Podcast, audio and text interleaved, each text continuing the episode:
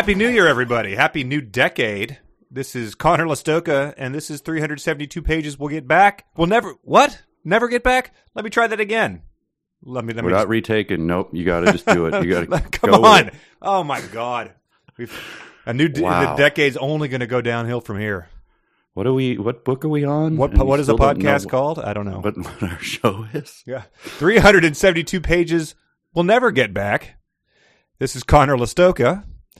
Going to be uh, mercilessly Michael J. Nelson. mocked for this, uh, I assume. Yeah. And uh, here with Mike. And Yeah. uh, yeah, I guess uh, Shadow Moon has fried our brains. Um, but uh, no, no, no. This is the this is the podcast where we read books we're we're not expecting to like, and uh, we've been doing it for uh, ten books now, and we are now probably two thirds of the way through Shadow Moon by Chris Claremont and George Lucas. Mike, how much of this book did you read over our holiday hiatus? Uh, I did. Uh, I did a two day cram on it. I, I admit, uh, but I do. I, I make it. I make it nice for myself. I put on classical music, usually baroque, and, then I just sit in the chair and I.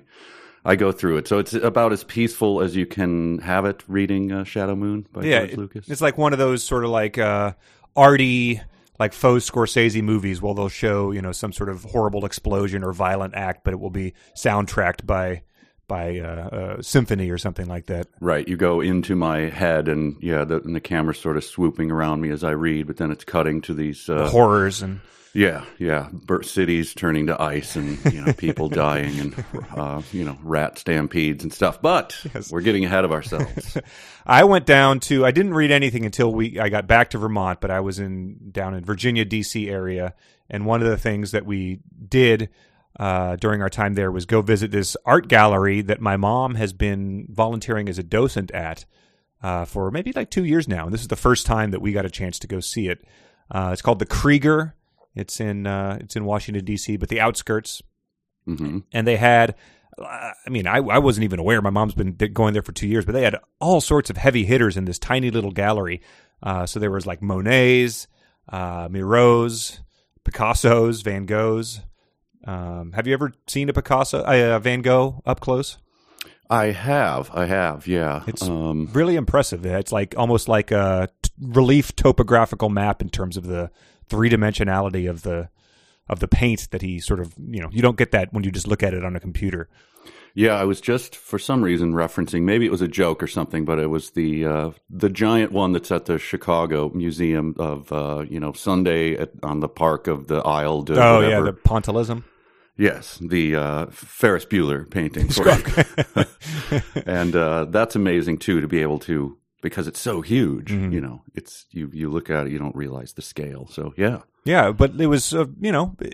I'm not one to uh, you know be be awed by this, but it was sort of impressive to be in this tiny room where you could just in theory reach out and touch these um, old priceless works. And I was talking to my my uncle or my godfather at a uh, at my brother's wedding, and he had recently met the Dalai Lama, and he said, you know, I you know I. I, I honestly felt like it was a uh, it was spiritual just to be in the room with him, and he gave off that vibe, and that was sort of what these um, beautiful paintings sort of did. I felt sure, like. sure, yeah. So then I went back to Vermont and read Shadow Moon by George Lucas and Chris Claremont. Uh, Really the way, undid all that uh, all that spirituality. Oh, then you're back to reading about this pack. oh, it could not be any more divergent ways to end and start this new decade of ours. I'm glad you you put a, a bookend on it. Uh, this is a good start. Uh, by the way, sorry, I have a little bit of a cold. Hopefully, Okay. it's not too annoying. Hopefully, it just gives me a, a rich basso profundo rather than uh, sounding like I'm going to die. Because I'm not. I feel fine. So uh, let's march on. Uh, we have every department, right? Yeah, we do. We've got uh, new fanfic for this new year. We've got all sorts of emails, and one I'm particularly excited about. And uh, we've got, of course, we have dumb sentences of the week as we. Uh, I guess we're we're getting towards the home stretch of this one. Ah, There's so much because it's a my paperback is one of the uh, what do you call the you know I I, I feel like it's an airplane uh, paperback Yeah, the mass thick market. I think. Like, mass market yeah with the Cheap. paper Yeah, and so it's thicker, and so it's more daunting because the pages are smaller, uh, and just to see so much thickness still awaiting us is is a bit daunting. Mm-hmm. But uh, yeah, we'll we'll soldier on. Yeah, and we've got uh, a lot of people that are soldiering on with us. This has, I think, this has caused more people to either set the book down or throw it across the room, uh, never to pick it up again. But the the ones who remain with us, we thank you, and uh, you know, maybe maybe this has a. Uh, I was going to say maybe this has some sort of turnaround that's going to make it all worthwhile, but I couldn't really finish the sentence. right. So yeah, the the people who remain with us, we few, we happy few. Yeah. Someday we will strip our sleeves and show our scars and say we were there on Shadow Moon, and I appreciate you guys uh, doing that with us. So let's dive in. One one one more th- final thing to invoke uh, a, a better work of art when discussing this garbage. Um, Exactly. Yeah, we started off with chapter nine, which uh, the, the to me, I was I was irritated by the very first sentence, but then I thought it provided a good uh, imitation challenge.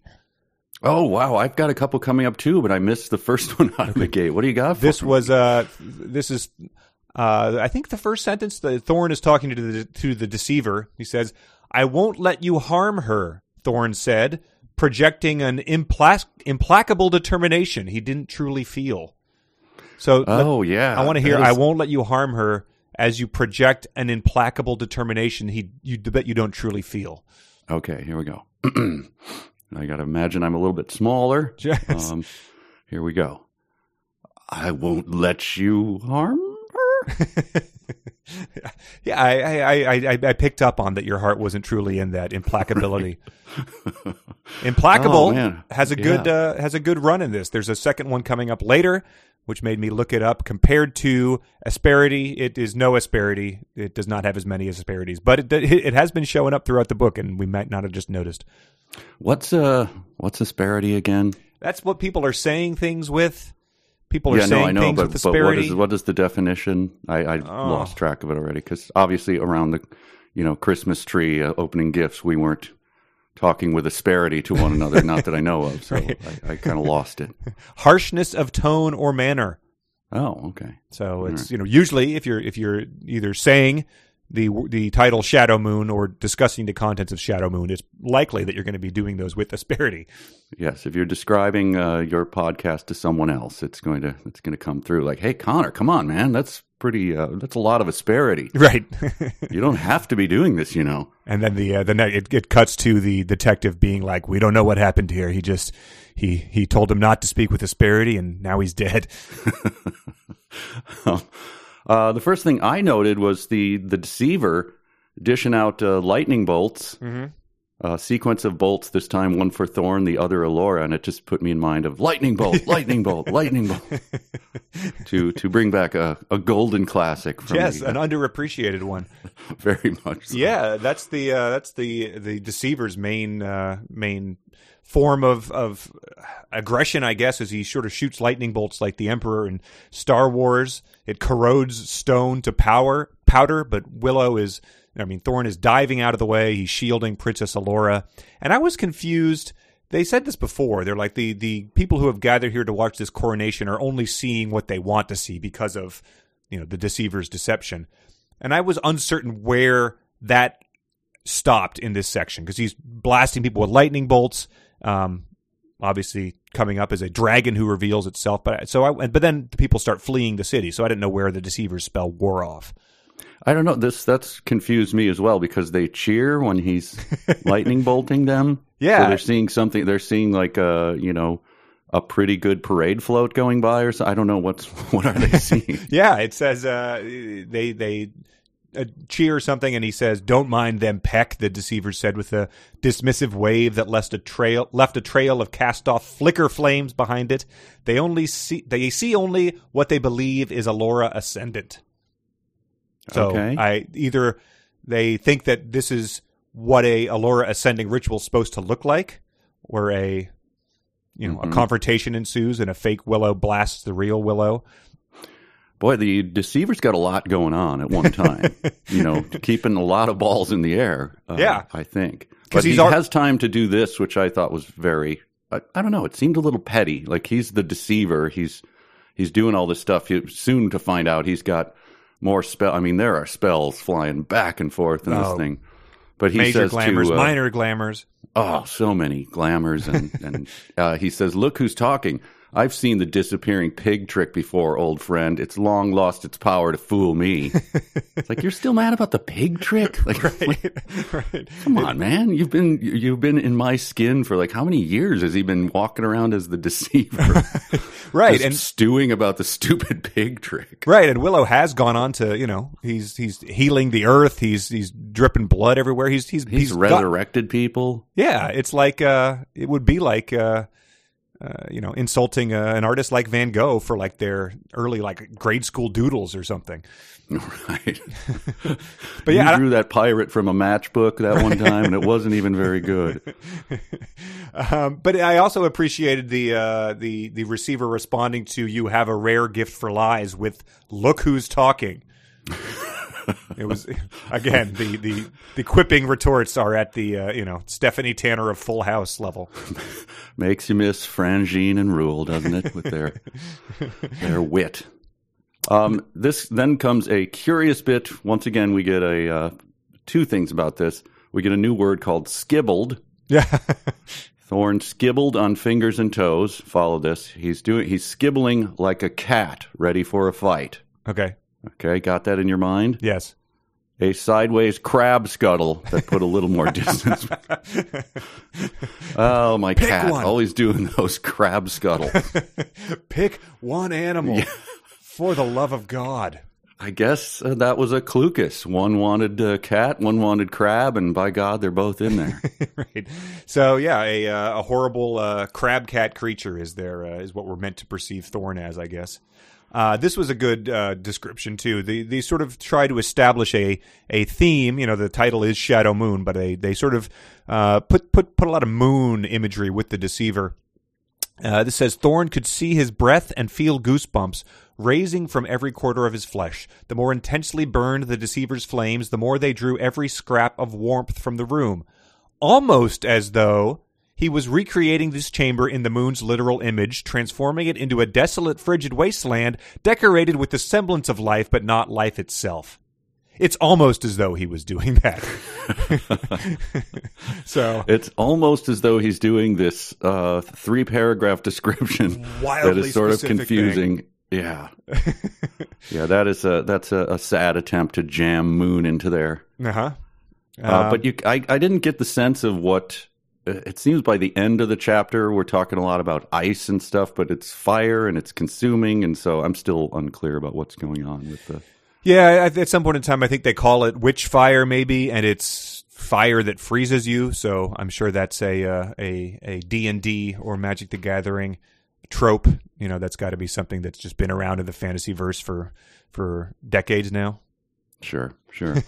um, so he's he's running around, um, you know, dodging these lightning bolts, Mhm. and then uh, to get out of there, he starts talking to the floor again. I mean, you know, you uh, you dance with the one that you came to the dance with. Yes, um, and he, I guess, he just asks the floor, like, "Get me out of here," and uh, and the floor, yeah, take takes him away.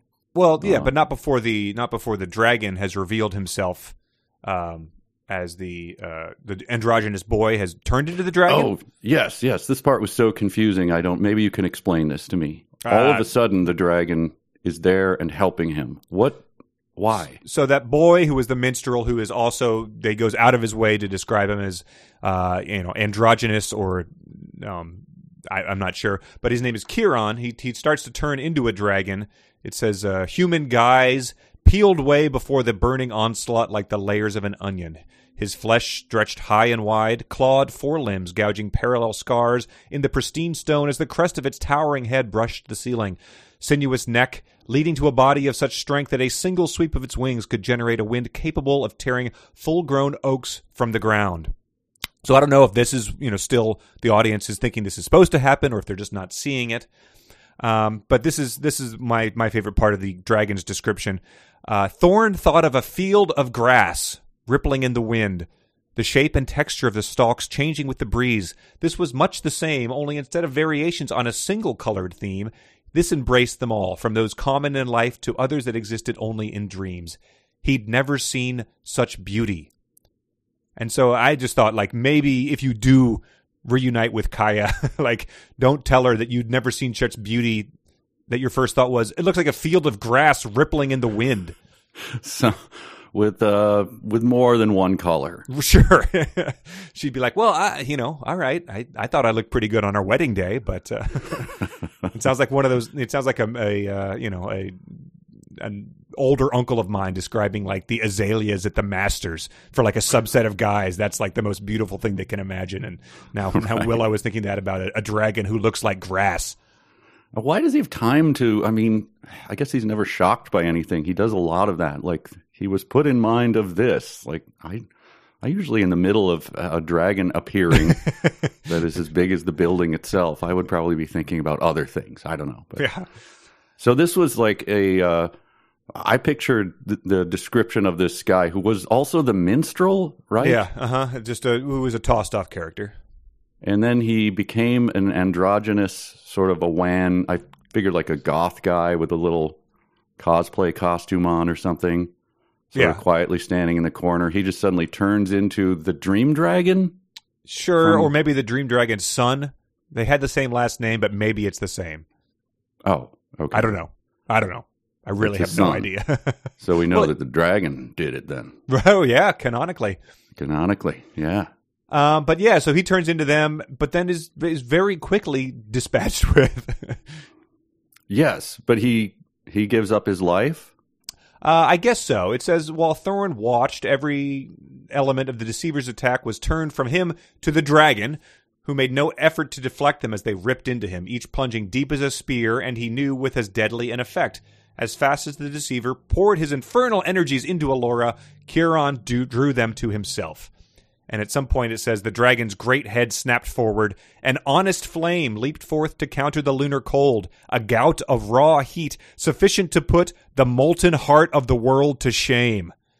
So Clucas is uh, is just putting the molten heart of the world on blast here, just telling it it's it's total trash compared to this uh, this flame that the uh, dragon is absorbing.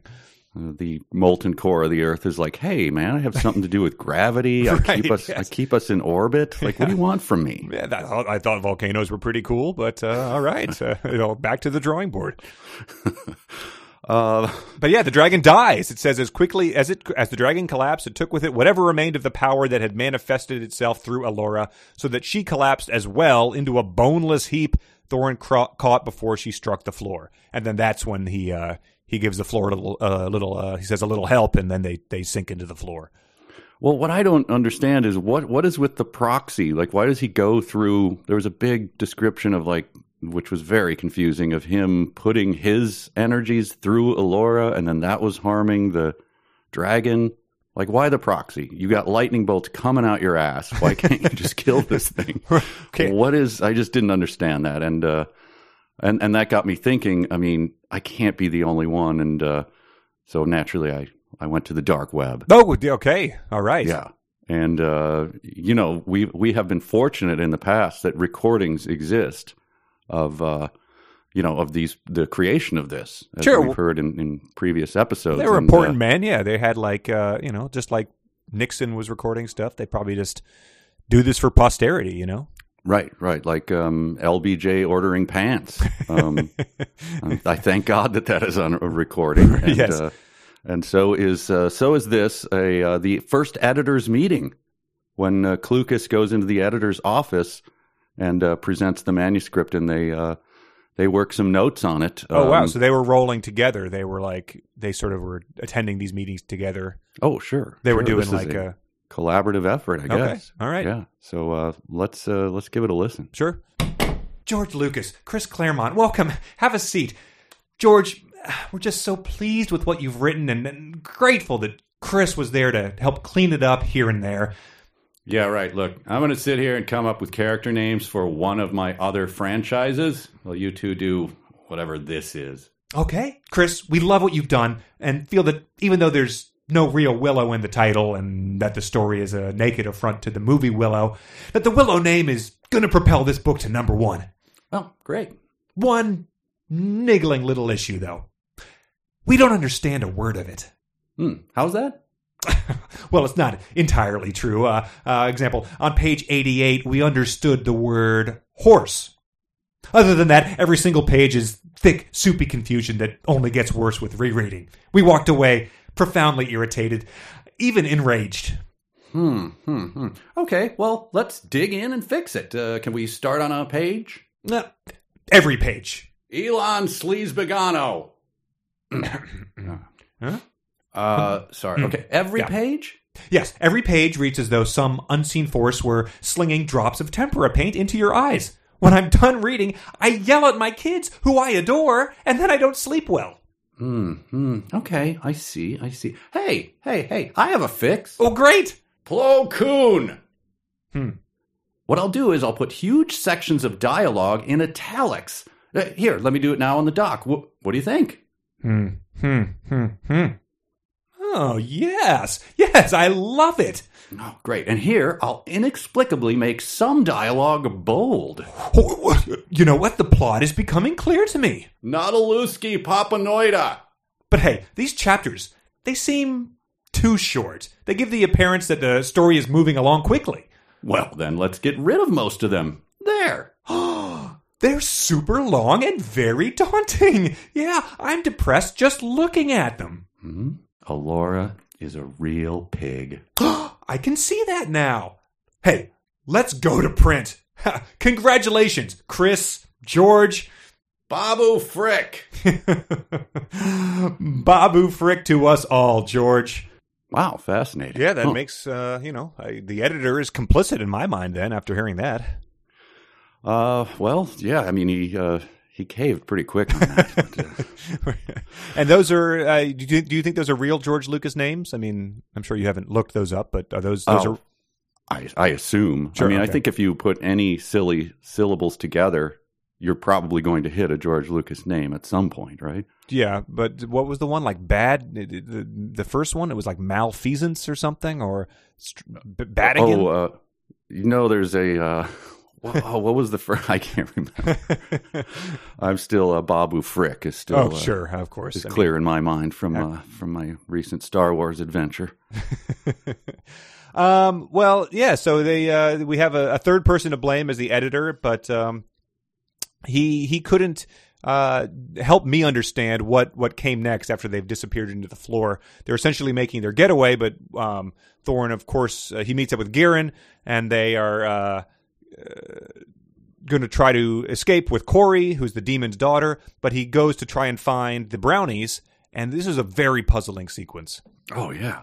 he uh they they show up and he's like you know Franjean uh Rool like let's get out of here guys. But uh it says they don't see him as thorn essentially. It says Franjean's face twisted ugly with hatred and when he spoke he made his words as harsh and cutting as any weapon. Demon! he cried and and thorn replies what are you doing he shouted it's me thorn so they and they start to like attack him with their little swords and javelins or whatever Mm-hmm. but so, So they so They, they, see are him as a demon. Yeah. they see him as a demon, but Ga- he just had encountered Garen and he was like, "I'll get Corey ready." Like you know, no one else is is perceiving him this way. I I did not understand that at all. um. All right. Well, good. There's there's a of lot of you you think you look like this, but you look like that. I mean, that is a very tough thing to pull off under the best of circumstances, and these clowns cannot pull it off at all. In term, what do you what do you mean? Of of saying. A lot of people appear to others to not be what they are. Oh, like right. it happens all the time, and that that's tough to pull off. you Yeah. know, when just straight ahead descriptions are hard enough, but we've got to keep in our mind. Okay, so to him, he doesn't look like who he is, and and uh, Willow's always changing into a, a mountain with blue veins running through. Okay, so Right. it's just like tough a- to keep all that straight. It's an LSAT uh, logic puzzle where it's like this guy sees this as him, but this Right. person only sees her as a uh, yeah So a then cow. how does and, she see him? and Elora Danan is the ugliest creature that's ever existed, according to the author. So Oh boy, we'll we'll get to that. um, so the Corey thing did was she called Corey before? Uh, I believe in the last episode we learned she was named Corey. I don't remember how that came to pass or why she is a demon's daughter, but named, you know, after a, an '80s heartthrob. That's exactly what I. It's like spelling it different doesn't help when it's a complete homonym to the guy who wrote "I wear my sunglasses at night." So that's the Corey thing is not. It's not bringing a lot of gravitas to her for me anyway. No, no, and and and she's an interesting character. It seems like she's sort of uh, uh, almost like uh, you know, android Beth Kitteridge from uh from exactly Tech World, yep. where you sort of you're like, you know, I am new to this world. Like, what is this? And so they they she's sort of like learning as she's going, um, like sort of how to even almost how to walk. So she's sort of. I'm uh, sure we're going to get a Star Trek. What is kiss? Yes. And then, you know, at some point, Right. we better anyway. Yeah, because she's fallen in love with someone, whether it's Garen or Thorn. We uh, we will have to see. But when she shows up, um, when they when they ride in, uh, we get a clothing description. Oh, yep. Found Corey a decent set of clothes, knee high riding boots. He just found them. Buckskin breeches, cotton shirt, leather tunic, a sheep li- sheepskin lined vest, all belted at the waist. It was a big relief for me. Um, I I was disappointed that there was no jerkin, uh, but uh, it, it was a, a huge relief just to know what the what the breeches were made of. She maybe she'll be creaming her buckskins at some point in time, a la Charles E. Harris. So she was, uh, oh God, forgotten Grandpa. that. Yeah, So she's was naked and not knowing she has no idea what clothes are. So Garen is like pulling on those pants one leg at a time. and I'm like, no, no, put it in like this way. No, the boot goes so your foot goes into it. So I, I wish we'd have seen that scene for Oh. you know a couple page description of Garen trying to dress Corey up in uh, knee high riding boots. yeah. She's trying to eat her belt. Uh, she's, you know- yeah. So the, that that's sort of selective. Is she she she's able to accept stuff like that, but she's uh she does act like and it's her first day on Earth in other situations. This this was also good to know after we get that uh, detailed description. This was seen as secondary by the authors, but uh, it turns out Thorn might be the least observant dumbass alive because it says there was a tattoo over her left eye so intense and colorful he didn't understand why he'd missed it earlier. And so I was like, oh, is this going to be like a very subtle like you know, teardrop or something? Is it just a, you know, does she have her, does it turn out her, her eyebrows are tattooed in like some people do? No, it says it filled in the whole of the brow ridge of her eye socket and then flared up and out along the flank of her skull until it met the hairline. So she's, you know, it's like a Mike Tyson tribal tattoo or something. And, and Thorne was like, I, what, what, was that there the whole time? Maybe uh, you know, Garen got her dressed quickly, and she's like, "Oh, tattoo parlor. What is tattoo parlor?" And maybe she got some fresh ink right there. I don't know. Thorne's going to notice that she has her, you know, tongue split like a, a, a reptile, like some people do at the at Comic Con. But yeah, he, him missing that tattoo is it's like that video of how many times do they pass the basketball back and forth, and then you didn't notice that a you know dancing bear walked. Right. Oh, yeah. yeah. How did you miss this? Um, and so the now that they have, I don't know what part of the floor they ended up coming back out of, um, but they are going to flee because um, whether the minor glamour wore off or if just all this chaos from the witch fire burning the city has now alerted everybody that something bad is happening, and it is total chaos. People are fleeing, people are looting. Um, but it, I liked this sentence. The city was chaos. Whatever people had expected from Elora's ascension, this wasn't it, and they weren't taking it well. Uh, yeah. so, like, yeah, buildings are burning, things are are collapsing, uh, violence. Uh, d- there's been a dragon that died. Rats are now storming the streets, and so it's like, yeah, whatever people had expected from you know Princess Diana's wedding, this wasn't it. So Right. it's, it's like whatever people had expected on on September 11th, 2001, this wasn't it, and they're not And they taking it weren't well. Happy about it. Yeah, I love their reaction though. Is uh, smash and grabs. Yeah. He says people start enriching themselves. that's their uh, that's their reaction to. Well, this is unexpected that our town is being consumed by witch fire. right. Hey, there are some uh, necklaces over there. I can grab a handful of those. Yeah, but I mean, you know, in in traditional looting, people go for some, you know, big ticket electronics and stuff like that. But are, are they just going for like, uh, you know, some some malted grains or something? Like, uh, are they are they going for the uh, you know, the the the fattest hog there is in town? Like, in terms Yeah, of I, I, I don't medieval know. looting is a uh, Because then he says, and then it's kind of a turnaround where he says, no, the animals are fleeing but the people are, are really deeply unhappy and starting to smash windows with garbage cans and you know yeah take VCRs or whatever.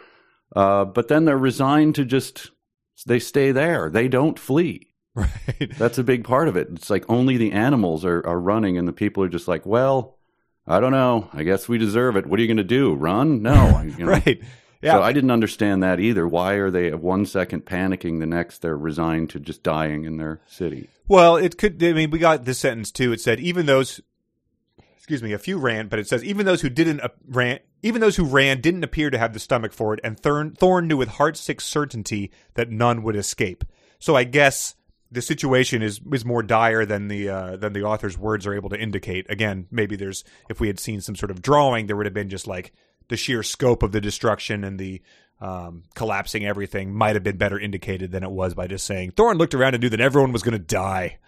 Yeah, uh, but so here's uh, it was as if just reading right where you just read there. It was as if the whole city understood that it was doomed and people were going through the motions, a purely back brain response no different than the primal mindless urge for survival felt by the rider's horses. Yes, no different except that they're the exact opposite. yes. what do you what, mean? What was it? Mindless drive for survival? Yeah, so the animals have a mindless urge for survival. Yes. But for them, they understood that they were doomed and people were merely going through the motions. exactly the same things. Yes. he went to the buffet and stuffed his face almost as if a starving child on the street would have. You know? I, so I didn't understand that, but it is what it is, and we're we're out of this town, you know, soon enough. But not before we get the rat stampede. Yes, that was, was a nice surprise. This was I liked this. Uh, this reminded me. It was a very similar to a Klein description. Thorn saw cats and dogs, household pets and beasts of burden, vermin of every description horses and mules, sheep and cattle. So vermin of every description. Does that? I mean, I, I assume I'm taking it at face value. So they were like hot rats, like they were attractive rats. They were like, you know, uh, got cockroaches who were like a, a little rogue like, you know, they were sort of like, uh, you know, just uh, they, making making uh, ribald comments and uh, you know tipping yeah. their fedoras. There were very amusing scorpions. Uh, yeah, of every yeah. description. That's what I was trying to get. Like sassy there, mosquitoes. Yeah, uh, the centipedes, like uh, you know, going in a kick line as they go out. there's there's a lot going on here. I just reminded me of one of the very first sentences of, play, of Ready Player One was like. Uh, the, the characters in the background did a variety of 80s dance moves. you didn't even try. You didn't give us two and then say, and more. Uh, so yeah, the rats swarm the gates, and that brings me to my first sound challenge for you. Oh boy! Uh, so the gates themselves are closed tight, but that didn't even slow them down as they rushed up and over the wall. Uh, but some of them didn't make it, and so uh, it says they gave uh, giving passionate voice to their distress. So I would my challenge to you is you're a rat who can't make it over the wall, so please give passionate voice to your distress. My darling rat Emma, I fear that we may not make it over the wall. I wish that you will please escape, do what you can to survive, and bring our thousands of revolting rat children with you to whatever new mm, uh, Eden you may discover beyond the walls. Thousands of other rats are currently trampling me, perhaps more of our beloved children, but do, do I, I, have say, to, do I have to wait for this? Or no, no, no, it almost can, over? Yeah, I'm, I'm, I'm just. Uh, my passion is the last thing that remains. Is my life well, essence. I'm, I'm going to get going. T- Timmy, Jane, yes, you hop Timmy, the wall there. He was always one of my favorite Go, of our thousand children. Then. No, all right, have Emma, good. please. We'll, we'll set up. We'll do what you said. Goodbye, Brad. Emma. Uh, was passionate enough. That was very passionate. Yeah. yeah. wow. Speak about uh, great works of art. Contrasted with this. Uh, speaking of great works of art, this was the uh, this was a good sentence. Uh, he was beyond nausea, but fortunately, also beyond the capacity to imagine what he'd feel like when this was done. And that is how I feel reading Shadow Moon. I, beyond I, the capacity. I can't even. I don't know what what it will be like when we're done with this. It's like uh, it's like imagining what the world will be like at the end of the 2020s. It's who can say. Right. It's like trying to uh, imagine the universe, and then when the universe stops, what's what's beyond it? It's very tough to imagine. yes, I feel like Shadow Moon has always been there. Um, this was a good uh, a, a, good exchange. Um, do you believe that what you say? Asked the demon child, and that is a, a camel cased one word demon child. Uh, it says, It doesn't matter what you do, he certainly can't stop you. Why did you? It's not the demon way. The demon child replies, Am I a demon? Uh, so, one, we have demon child. Two, she doesn't know she's a demon, and she she asks, "Am I a demon?" Which I thought might be the uh, a good follow up to the uh, that children's book. Are you Are you my mother? Right. but uh, yeah, so the uh, the naivety of her is, is going to be an interesting wrinkle. But then uh, Willow's response to that is to do, uh, I think, the fourth Iceman impression of this book. He opened his yes. mouth to reply, then closed it with the clack of teeth brought smartly, sharply together because he had no true answer for her. I have exactly that. This is definitely on purpose now. This is a very, it's a subtle nod to uh, Madmartigan, but it's definitely there. Weird because I, you know, until you've seen a Top Gun, no one has ever snapped his teeth at you. I assume, and n- nor have you done that to anyone. I, I can't imagine. It's not no. an act that I've ever seen humans do. I guess nope. I've seen a wolf do it, maybe. yeah, but, like uh, a, a, chimp to sort of establish dominance. Yeah, but uh, this is happening quite a bit. the clack of teeth, which also seems very uncomfortable. I mean, I don't know if the yeah. microphone can pick this up, but it's Ow. Yeah, no, yeah. I had a uh, I had a teeth falling out dream like within the past week or so, and it's a uh, it's the sort of thing that doing that makes you uh, just makes you nervous. Right, right. Um, but that was the conversation that um, it's not in my ebook that I have right here, but that's when they're riding away, right? And he just asks her a question when they're on the horse. I didn't understand a word of that. uh, that, that whole "Am I a demon?" thing. Like, what? Yeah, what is her character? Establish it, Clucas. I don't know what's going on with her. Yeah, there was a uh, there was a, a, sentence earlier that we I skipped, but it said the deceiver operated on a level he never imagined even existing until he met the demon. And I was like, well, that is zero information because we don't know jack about the demon either. Like the demon, all we know is the demon speaks in bold, and uh, he he might not have a body. We and so like she's like, am I a demon? And he's like, I'm really piecing this all together myself, honey. Like it's is not right. I'm not a good guy to ask. Let's just, you know, let's sort that out once we ride away from the consuming uh, ice fire that is uh, killing apparently millions or whatever, hundreds of thousands. But yeah, so the way that they're going to get out of there um, is that thorn has to do like a, a, magic, which we're we're led to believe is a very impressive feat. But we've again seen him talk to mountains and re- revive the earth, so like we know he can do whatever he needs to. Uh, he bursts open these doors that were thicker than a stout man's body. And then it says the sound of Thorn's voice echoed across the plaza, and the scene was suddenly gripped by a silence that was as profound and all encompassing as it was sudden. Not just the absence of sound, but even the concept. So that's annoying. Um, mm-hmm. And then it says this. This we get into more uh, Lovecraftian uh, talk here. This was a blast whose sound matched its fury, yet the noise was so far beyond human comprehension that Garin had no true sense of what it was. Asked, he could never describe it. So w- well done, authors. You've uh, you've you've really conveyed a a, a great image here. eh, we don't care. We're we're punting. It was right. it was weird. but I also think it's weird to say to uh, project Garin into the future of when he's asked about it. So we know that I guess from that sentence we know that Garin lives and okay. someone and and is describing, yeah, I was with this guy, this little dude, and he blasted this door open and how loud was it? Oh God, that's a good question. I I can't even describe it. Maybe okay, that's well, the... why did you even bring it up then? I don't right, yeah, that's the uh, the the post credit sequence is is Garin, you know, fifty years in the future, bouncing a, a grandchild on his knee and being uh, being asked about that and being like, can't do it. I, I like to think, I mean, you know, technically, obviously, it only had to happen once for this to be a true sentence, but I like to think that Garin goes around you know, he's like an Uber driver who, uh, yeah, that house over there, uh, Johnny Cash is, uh, he was a good friend of mine. Like I didn't ask. I, right.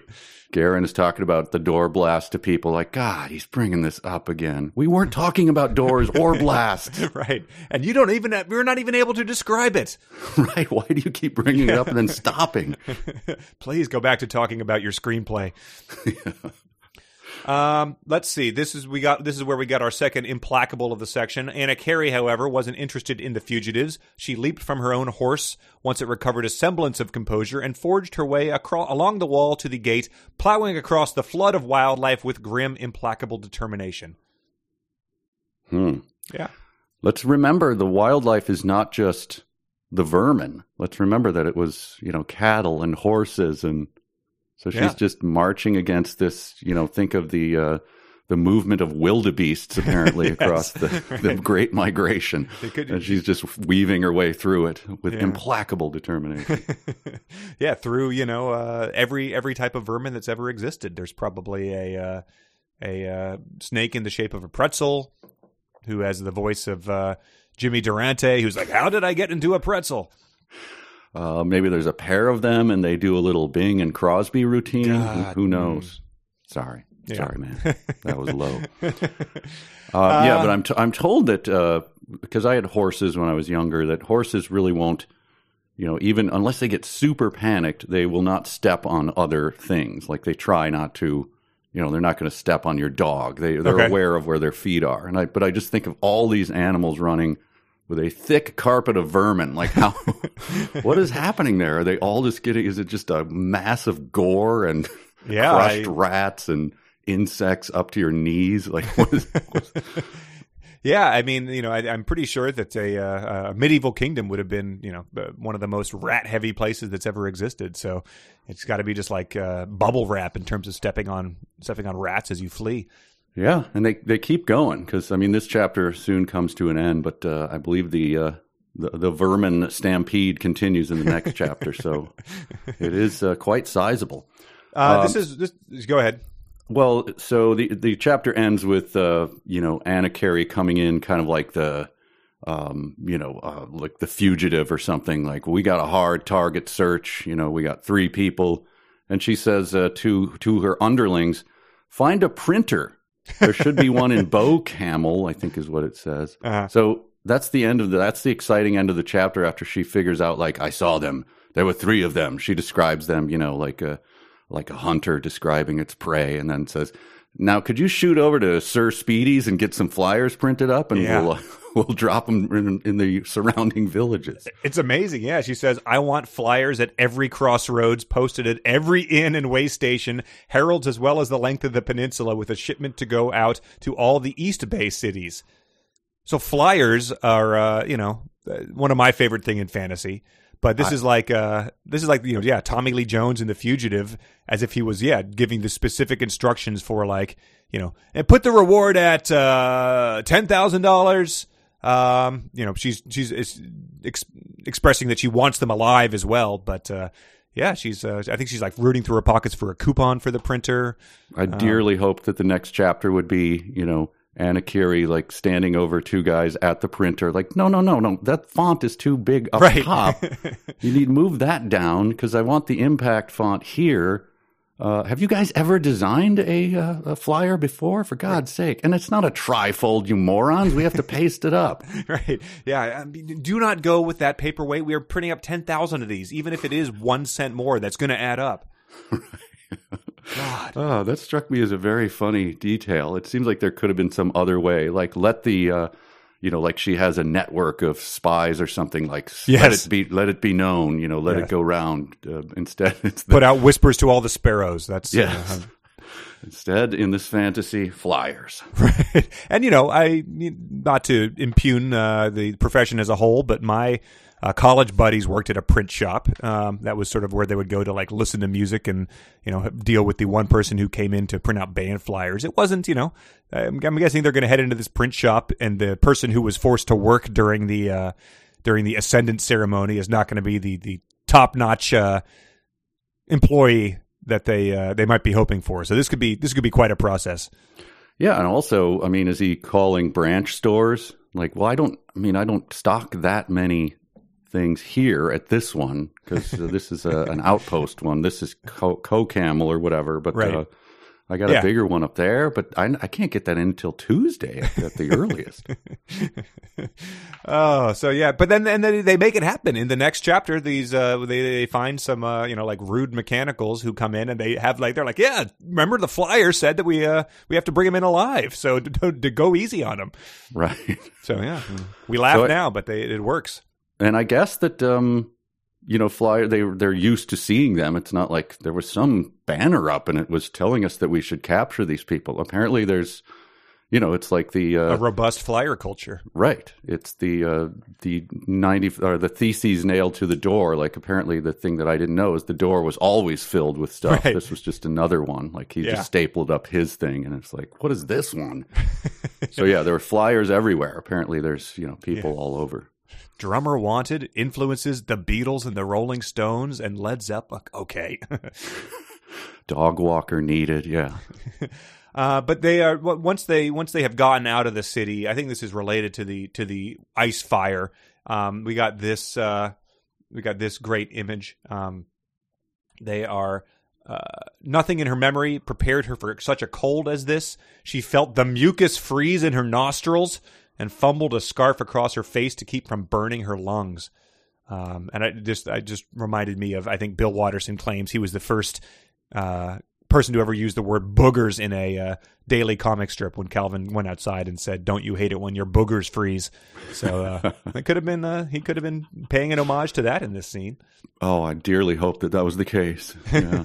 And this was another good. Uh, this was similar to the vermin description, but it said there were no more flames save for stray residual flickers here and there. Yet everything before her glowed like a campfire that had burned down to coals. She thought of ice and diamonds, of every image that came to mind associated with winter and desolation, and found them all wanting. So she's thinking of every image associated with winter. So she's thinking of like gingerbread man, ugly sweater parties. Ralphie beating up Scut Farkus. She's thinking of those uh, novelty cups that you put uh, hot chocolate in. Um, yeah, exactly. She's thinking of you know the the one uh, gross guy at every party who wears like uh, you know mistletoe, mistletoe hanging over his belt type of thing. Um, and but again, she found them wanting. So there's a lot of uh, yeah, a lot of shade being thrown at sort of natural phenomenon here. Winter sucks. The core of the earth sucks. right. Yes, molten earth. Um, but yeah, uh, so that's the. Uh, I think that's Elora who's who's doing that, or is that Anakerie? I think it's Anakerie. Yeah. She uh, she Well, does A- the little yeah. Anakerie has just been also knocked unconscious by uh, by her buddy who she used to date. Says she wasn't in a mood to argue, so she hit him, a blow that would have dropped most men. But he hit her harder, a pair of punches that took her wind away and left her hanging onto consciousness, consciousness by her fingernails. That's at the end of the this chapter. Yeah, that's. I guess she was. I forget. They had some sort of dispute about uh, um, whether these were good guys getting away or not, and the her you know main commander, who was one of the guys that visited Willow in the dungeon one of the five times people went down there, uh, knocks her unconscious. Oh wow. Okay. I, I guess I missed that. No, that's Uh, fine. There's a lot here to miss. There was the part so they rode past each other, right, as they were heading out of this after they blew the doors. They ride out and they're riding in. And uh, that's when she says, like, yeah, they rode by. I saw him. It was a little little guy wearing, you know, boots. And uh, then she goes into a very detailed description. Well, she was so she noticed them. Well, the torrents of vermin were you know, being stomped underfoot. So I thought, well done there. Yes. Was that a hot rat? Uh, Sorry, lost my train of thought. I, but yeah, little guy, uh, no jerkin. I noticed on the uh, on the demon child. Uh, there was a cotton fabric that was sort of underneath the leather outer. Yes. Uh, but that's all I have for that's chapter nine, right? Yeah. So yeah, chapter nine. I mean, some stuff happened. It was hard to say. I mean, the left with uh, not knowing what happened to the deceiver either, or why he had to look like uh, sexy Willow to begin with. You know, that's right. that's, for that's for been- many years, right? It's been glossed over. Mhm. um, but uh, so yeah, but that the chapter ended, and but some stuff did happen. They they fled a city that got lit on fire. A dragon died. They became the floor again, and uh, yeah, they they their boogers froze. and they got uh, and Willow got attacked by the brownies and almost stabbed. Right. Yes, and it could be the last time we see them. We don't know that. I don't suspect it will happen, but he he's very uh, maudlin about having uh, having to leave them behind in the following oh boy, chapter. so- yeah, there are tears shed coming up, but uh, yeah. But until then, I think we should use this natural break between chapter 9 and 10 to uh, do some fanfic or real. Oh boy, okay. And now I bet they bitching cause my flow switching. Trying to tell me what to write about some fan fiction. Can't they just be happy? I no longer have to face eviction. That I'm living out my life, I'm living out my inner vision. uh, my confidence is not high, I'll be honest. Is that because I went five for five last time? Oh, there is that. That weighs over me, sure. Sure. I think this one has been easier, though, in, in general. There's a, uh famous line by uh, a, a tennis player named Vitas Gerulaitis, who, believe it or not, was an American guy. Wow. Uh, he got beat by also, also a George Lucas character. yes.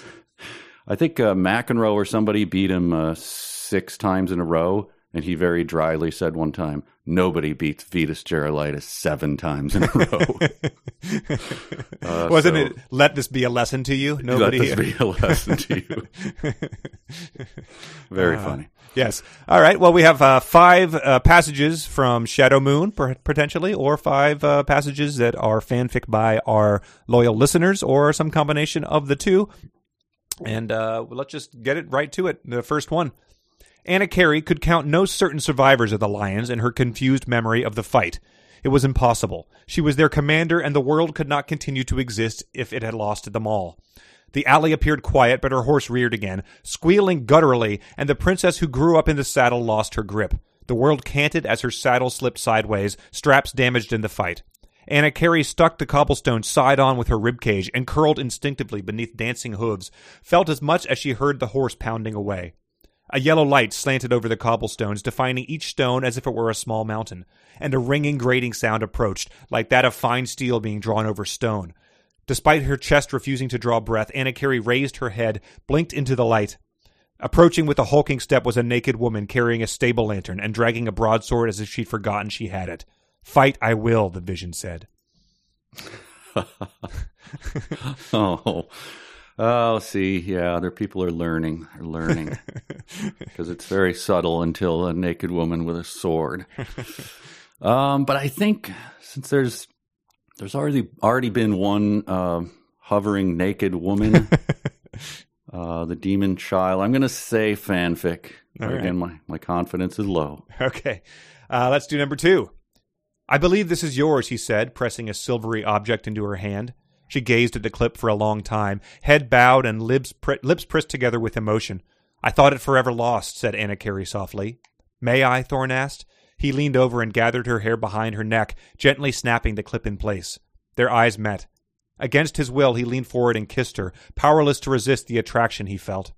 Feelings he had long suppressed shot through his very soul, perhaps from the bond they still shared, or from something more. Looks as if you got your good spirits back, came Garen's voice, accompanied by a cheeky wink. Mm. Well, I I I can't see that happening. I'm going to say that that's fanfic. Okay. Number three. The blood whip came now for him, his vision flooding scarlet as tendrils stabbed through his eyes and poured fury into every particle of his body. The stag lord thrust himself forward, hands grasping Thorn beneath the armpits and lifting him high overhead until he was poised on the tips of the man's horns. The energies of the blood whip arced around and through them both, spread eagling, spread eagling Thorn and stretching his extremities to their utmost until joints began to pop from their sockets. His mouth had likewise gone wide as flesh would allow, teeth bared to such an extent he thought all of the component parts of him would tear apart, his expression twisting into a rictus of unbearable agony that he knew was but what but a fraction of what the stag lord had endured running through the fire.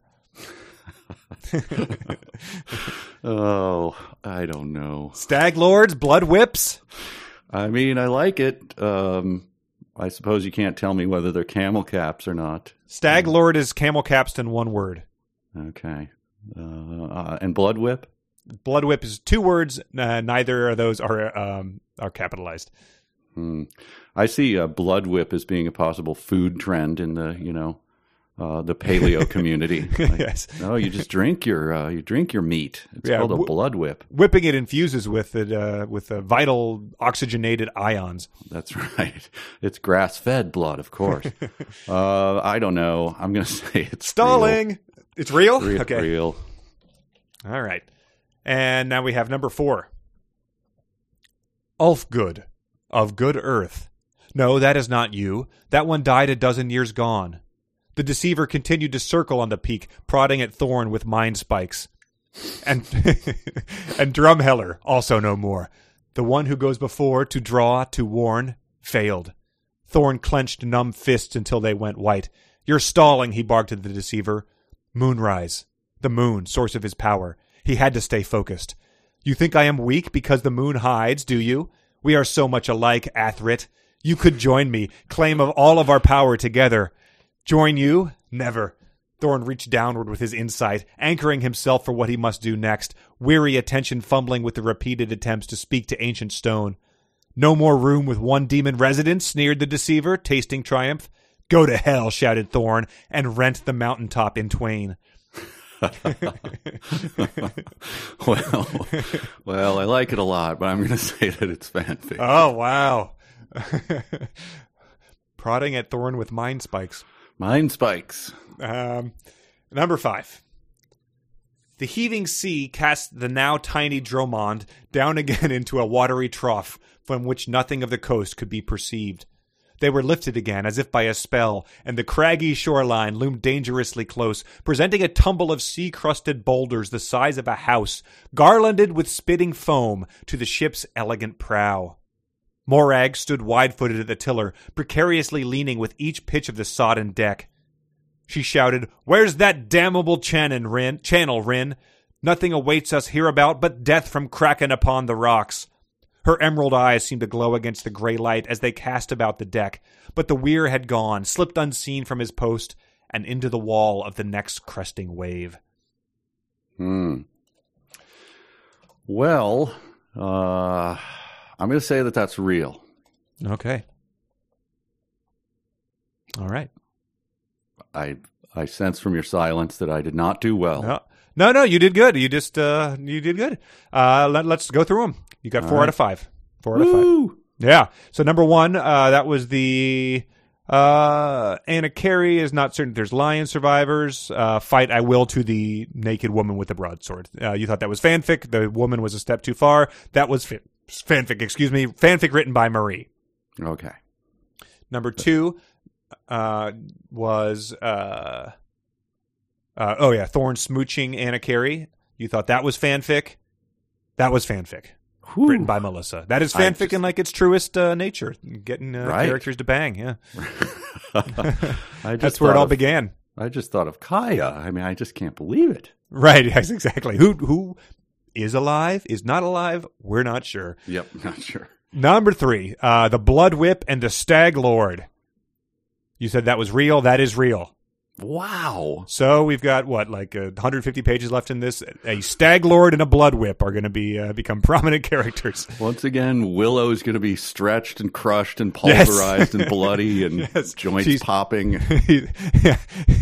he's exhausted beyond the realm of any mortal who has ever existed, and yet he's able to do whatever he needs to. And so, yeah, very funny. Uh, he's like Stretch Armstrong. Right. Uh, number four, uh, that was uh, Mind Spikes. Uh, you thought that was fanfic. That one was fanfic. That was written by Patrick. That one I thought was very well done. hmm Athrit, I don't know what that means. A T H R I T. I don't know if that comes back uh, or if that's something he looked ahead and took. But uh, and then the last one uh, was the them back on the boat. Morag yelling at Rin. Uh, you thought that was real. That was also fanfic written by Marie. Okay, So, yeah, because done. you know Rin makes an appearance. Yes, so, yeah, exactly. roped me in. Well Preyed done. on that. Uh, yeah. well done, everybody. That was the uh, the first fanfic of the of the twenties, um, and a lot of those fanfic uh, writers were uh, Patreon supporters, um, which we are appreciate. I just posted the second set of TekWar cards to Patreon, so if you want to see what uh, some really dumb scenes of TekWar look like illustrated by a really untalented artist, uh, I, I would recommend going on over to Patreon and doing that. And the best part of the TekWar cards was the Goulart Speak very much translates to the back of the cards. It has uh, those sentences that were a trademark of TekWar, where it's like, "What?" shouted Conor. Would you like for dinner? Oh, great! Wow. like so that's uh, yeah they're very very hard to read but uh, it was a simpler time of that being the only confusion you would get yeah, those are wow. Once again, seem like a warm blanket. so yeah patreon.com slash 372 pages you can just chip in as little as a buck or uh, five dollars gets you early access to every episode and lets you uh, get your fanfic in ahead of everyone else Well, I think it's fair to say, uh, you know, if we combine, we're we're nine for ten yeah yeah over the it's past uh, two. I think yeah, either either step the game up or maybe this one is just impossible to fake. It's just uh, it's it's impossible for people to come up with what makes this so unreadable. I think. Um, Yeah, there's not. Uh, it it finds new ways to be sort of confusing, and so yeah, it's it's tough to to get a beat on it and stay with it. Yeah, and on that note, I, the, the, the first sentence of chapter 10 that I noted uh, sort of mirrors that uh, the reader's experience as well. Nobody following, Jer- Gurion called as his weary horse labored the last stretch. And uh, I thought he was just going to add the narrative, that is. Nobody's following. And Not uh, not a thing. No, I'm not following it at all. Uh, but but this does it is contiguous, right? They're still running away. yeah, th- this is just an arbitrary chapter point. They're just they're fleeing into the uh, the uh, snot freezing cold. Mm-hmm. And this is where we first of all get to. Uh, this is one I had not heard before. Who hadn't yet twigged to her true identity? This is Garen with the uh, with Elora. Hadn't Oh, no. twigged to her true identity. Now, I looked it up. It's it's a real word. Have you ever used that or heard it anywhere? Of course I haven't. Okay. And so, but you know, we hadn't heard of tumbled to either, like to mean the same thing, like to to understood or figured out. And yet, people wrote in being like, "Uh, well, my you know great uncle studied abroad in uh, in England during the '60s, and I, uh, he would have you know that that was very common for about a month during that time." So, Yeah. Well, I'm not. Uh, I'm not taking twigged either. I'm putting it in the same tumbled to category, and uh, you know, the fates be damned. We settle can- down, stamp. Yep. If we uh, meet in person and you want to try to convince me, uh, I'll give you three minutes, and then its fists are flying. yeah. Um, well, the, he he hasn't twigged that, but this was a uh, this was another character who's not yet done something. You don't sound happy, Thorn told him from where he was hunkered down by Elora. She was still dead to the world, and that was starting to worry him. so if I'm ever, uh, you know, if we if we finish a live show and you know in the in the in the car riding back to you know our house in Nashville or something, if if if I'm dead to the world when you put me in the car, and then I'm still dead by the time we get back. And when that starts to worry you, I, I would take slight offense to that. Uh, I might, you know, I might want you to be a little concerned about that the first time you notice I'm dead to the world. But Nope, no medical attention. I'm sure he'll be fine. and it's just starting to worry you, let alone like you know trying to treat it with some sort of you know magic spell, as we've seen him be able to use uh, whenever the need suits him. Yes, he can. He resurrects people. Just fix her. Stop. Take two minutes, fix her, and be on your way. But no, he doesn't do that. He, instead, he fishes another carrot stick from his pouch and crunches absently, which is just a. Uh, I, I guess he's just eating uh, eating the baby carrots that you can get as a as a substitute to French fries at McDonald's. It's in those little, yeah, the little plastic bags with the uh, the holes in them, and so the water can drain out. And yep, really gross. I was always, uh, it always shocked me to learn that the uh, baby carrots are just you know put on a lathe and spun down to baby carrot size. Yeah. Like, Like, that's you, not you, you whittle a carrot down. that's not a baby carrot. That's a, a hunk of yeah. That's a uh, a lathed carrot. I read a uh, I read something one time that was I don't know maybe someone who was either trying to reform school lunches or something, but they posited that baby carrots could be the ideal snack to uh, you know sort of trick kids into eating them. And one of the things they cited was that the orange color was so similar to like Cheetos or Doritos. Hmm. And I was like, well, that maybe, sure, maybe if it was the demon child who had just regained her memory in a new world. But the very first time you bite into a carrot, and it does not taste at all like a Cheeto, which tastes good, as opposed to a carrot, which tastes bad, you, uh, you know, that might not be something that a kid is, is, uh, you know, fool me once on. Yes, I mean whipped cream might look like uh, mayonnaise, but you take a spoonful, you're not going to be like, well, I mean, it's the same Right. color. I'm just going to Yes. keep eating. the person did not think very highly of you know kids as a whole. I guess. Right. Um, but I think highly of the the horses who are being tended to by the demon child, Okay. because it says by rights the animals should have been in a sweat, responding to those elements of self, capitalized, that made her native kind anathema to more stable physical forms. Yet they accepted her as they would any ordinary person. I just thought, good on the horses. I mean, it's not her fault that her dad's a floor demon. Right. And then they're just like, look, you know, it's like uh, Schwarzenegger's dad was a Nazi. He's clearly not a Nazi. I'm not going to hold it against him. And I don't think horses should either. So I, I thought, good on them. Yeah, I mean, you know, but she's she's not even sure. So um, I- I, guess that the uh, Willow was walking underneath the horses here. Did, did it say that then? Yeah, they're huge horses. Yeah. Yes, yeah. So I, I thought he was he was able to walk underneath with uh, with plenty of clearance, which you know I just my mind went to you know him being perfectly eye level with uh, some impressive horse junk. It was I couldn't. I, I figured you were Uh, I mean, it was- eventually going to get there. It just put it right there. We get eight more sentences about how hideous Elora is, and yet none about uh, you know Willow turned around and was smacked in the face with a.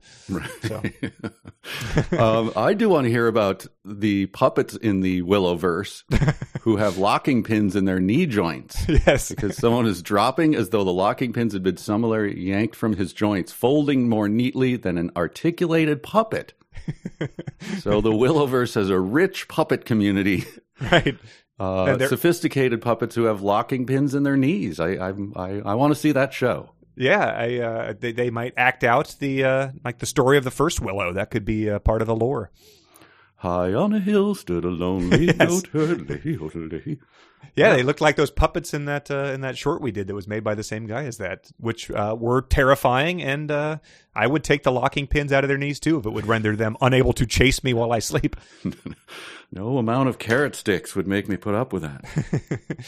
Uh, but yeah, so the, pretty much the plot is that they essentially said everyone's dead, and also everyone had traveled to the kingdom. So it was essentially like, uh, you know, the all the dignitaries and like rulers had been here to witness this, and this was essentially like a, a devious plan to then wipe all, all these people and thrust the realm into chaos. Uh, Right. So this is like a yeah. I mean, I hate to invoke it, but it's it's like a thousand nine elevens or something. Yes. Yeah. Um, but they that's just to sort of if you're not following along, that is where we're at in this story. Um, the uh, the demon child turns out not to be all bad because she refers to you and those two awful. Oh no, this is this is Elora. Well, she, she's you know a pig child, but she's not all bad. You and those two awful little men. Her mouth twisted in disgust, which didn't do wonders for her appearance. And then she says, "Bug men." So she hates the brownies. So I'm I'm on board, but uh, it is amazing that he he just continues to work in these digs about her the 13 year old girl's appearance. It's uh, yeah, and it continues. But so she's kicking the crap out of him, right? The pig girl is, Uh huh. and he's unable to comprehend it. It says his mind was vaguely aware of what was happening, but all the wake up connections hadn't been made. The horses were hitched to the wagon, but he lacked the reins to direct them. Which is an odd uh, way to put it because we were just had a description of horses, and this has Right. nothing to do with them. But Yes. whatever. But he uses another good metaphor upcoming to describe her memory, which has been, I think, attacked by the deceiver. It says her memory was a mess, like a chalk pattern on a blackboard that some prankster had attacked with capricious abandon. Oh boy. so it's not uh, not implacable abandon, but it's uh, it's very similar. So I think that what he essentially says is that just someone took an eraser and like erased part of a, a drawing. So there's a weird um, missing parts, but she does now remember that uh, Willow came up dressed as a uh, you know uh, caterer, and that you know she threw food at him in her in her bedroom. Right, and what she's furious about is that she turned silver. Oh yeah, yeah. So she's also turned silver. Yeah, and and Um, so he pushes. He kind of tries to explain it, or is like, "It's not me," or whatever. And then uh, she was awkward getting up. Too much belly, no reserves of strength. Oh yeah, you just can't uh, waste an opportunity to get a dig in at her. yeah, it's amazing. Like you know, we we wouldn't have uh we wouldn't have thought too good of her if she was just being a rude child throwing uh throwing plates and food at people. We know she's she's not nice, but then he has, just has to ugg her up in order to really get the point across. I guess. Yeah, and she's still, as I understand, she's still stuffed into this whatever the ceremonial gown, right? Which has like layers and layers of Yeah. clothing and stuff on it. Some of it was burnt away when the deceiver blasted her with electricity, but um, yeah, she's she. Uh, we later learned she has uh, she has clothes on that are she doesn't want to wear twice. Okay. Uh, but this was another good metaphor. Um, clouds had crept in while they slept. The sky was a mantle of sullen gray from end to end, as though some giant had spread his dirty eiderdown across the world. Which personally, I you know, it bugs the hell out of me when giants do that. So uh, I related to this. Um, eiderdown, I had to look it up, was the soft, small feathers from the breast of the female eider duck. That's right. So- It's it's just down, yes. Yes, Eider down. Um, but the fact that's another painting a picture. I wonder if the giants who spread their dirty eider down are they the ones going to those puppet shows and having a good time? that I'd Right. love to know. Right, or when they uh, when they you know are told to leave the puppet show because they insist on sitting in the front row and the kids behind them can't see them and then they're in a bad mood. Is that when they spread the dirty eider down? like it's sullen and gray, so it's sort of like uh, you know their it's their, their pig pen cloud they leave everywhere. Right. Uh, so then It's a rich magical world we're inhabiting. Here. yes. Uh, and then Garen discovers who she is, right? Which I guess doesn't, I, as a plot point, I don't really know why we care. Uh, well, Garen um, shows up uh, having been captured by the salty lot, right? By like the the drunks from the tavern. Yes, eventually. Yes. Okay. Yeah, Okay. Yeah. Yeah. Um, Yeah. So yeah, they, they push him over a hill. He's all bound up, right? Uh huh. These these guys who uh, who burp and, and fart and drink disgusting beer Right. have captured them because they've seen the flyer. Yes, exactly. So you know, we laughed, but uh, you know, Very effective because I figure this is just hours later. I Uh, they- yeah. they rode through the night, kind of a thing, or whatever. yeah. So they printed them and got them posted, and like, there's people probably still hanging up flyers in the East Bay or wherever he told them to go to, and yet they've uh, they're going to be for naught. And uh, you know, you've heard those the ads on the radio where they uh, they advertise radio advertising. Like, you want to get your message out to your people? Radio advertising. uh, the flyers, man, holy moly, right? they are very effective. Yeah. Um, so the these guys saw them, and I guess he went to their bar looking for help or something, but they pretty much jumped him and and and uh, bound him up right away. And I guess they take them back to the bar. Yes, that happens with one of those uh, tiny carriage returns. Yes. where Which- it was very confusing for me. On my ebook, there wasn't that did not exist, so I had to dive to the uh, the mass market paperback to confirm that. Oh yeah, no, this is there wasn't a big miss- missing chunk. they're just now they're in the in the uh, the bar. Yeah. Uh, which, which, is they is it- say the the amount of money. I don't have it right in front of me, but I from memory, it's like. Uh, more than their entire village has made for like a thousand lifetimes or something. right. Yes. It was just like you know a billion, jillion, cajillion dollars. right. But it is like not a very you know it's a, it's a very like you know the blue collarist joint there is. So like you know I, I don't know if they're just like a washed up like mining town where the mine went dry or something. Yeah, so all all guys have to do is sit around and wait for the next flyer to come up. uh, the described the the tavern thusly: the air inside the roadside alehouse was so thick with smoke and the stench of unwashed bodies that the breathing was sheer torture. Uh, to me, that sounded like uh, how Bridget would have reviewed O'Brien's in San Diego. you're, you're maybe giving it too much credit. yeah, she was not a fan. Um, what what I missed from this, so they capture him and bring him back, and it says that they were uh, directing increasingly crude jibes at Willow, yes, and and yet it's just it's left there. Like, what are they, man? yeah, I want to hear these. They start off crude and then they get more crude. right. Bet you could walk under a horse and inspect its junk at that height. Oh, that's pretty crude. Uh, luckily, it's not going to get any cruder than that. Uh, yeah, they're they're they're like uh, they're they're nasty dudes. It says they were men to whom violence came as naturally as a heartbeat, the kind overeager to demonstrate their courage and prowess against those weaker than themselves. hmm So essentially, like they're Oakland Raiders fans who are just sitting there, and they, they talk about their how gross their beer is all day. Rot Which, like, gut beer that they burp all burp Yeah. the foam off his rot gut beer. I mean, we joke, but like you know, uh, when I go to like a baseball game and the the Budweisers are on special for five dollars, I'm like, well, that's better than paying fifteen dollars for something else. Right. You know, you can you can you know, you're not even choking it down. It's like so.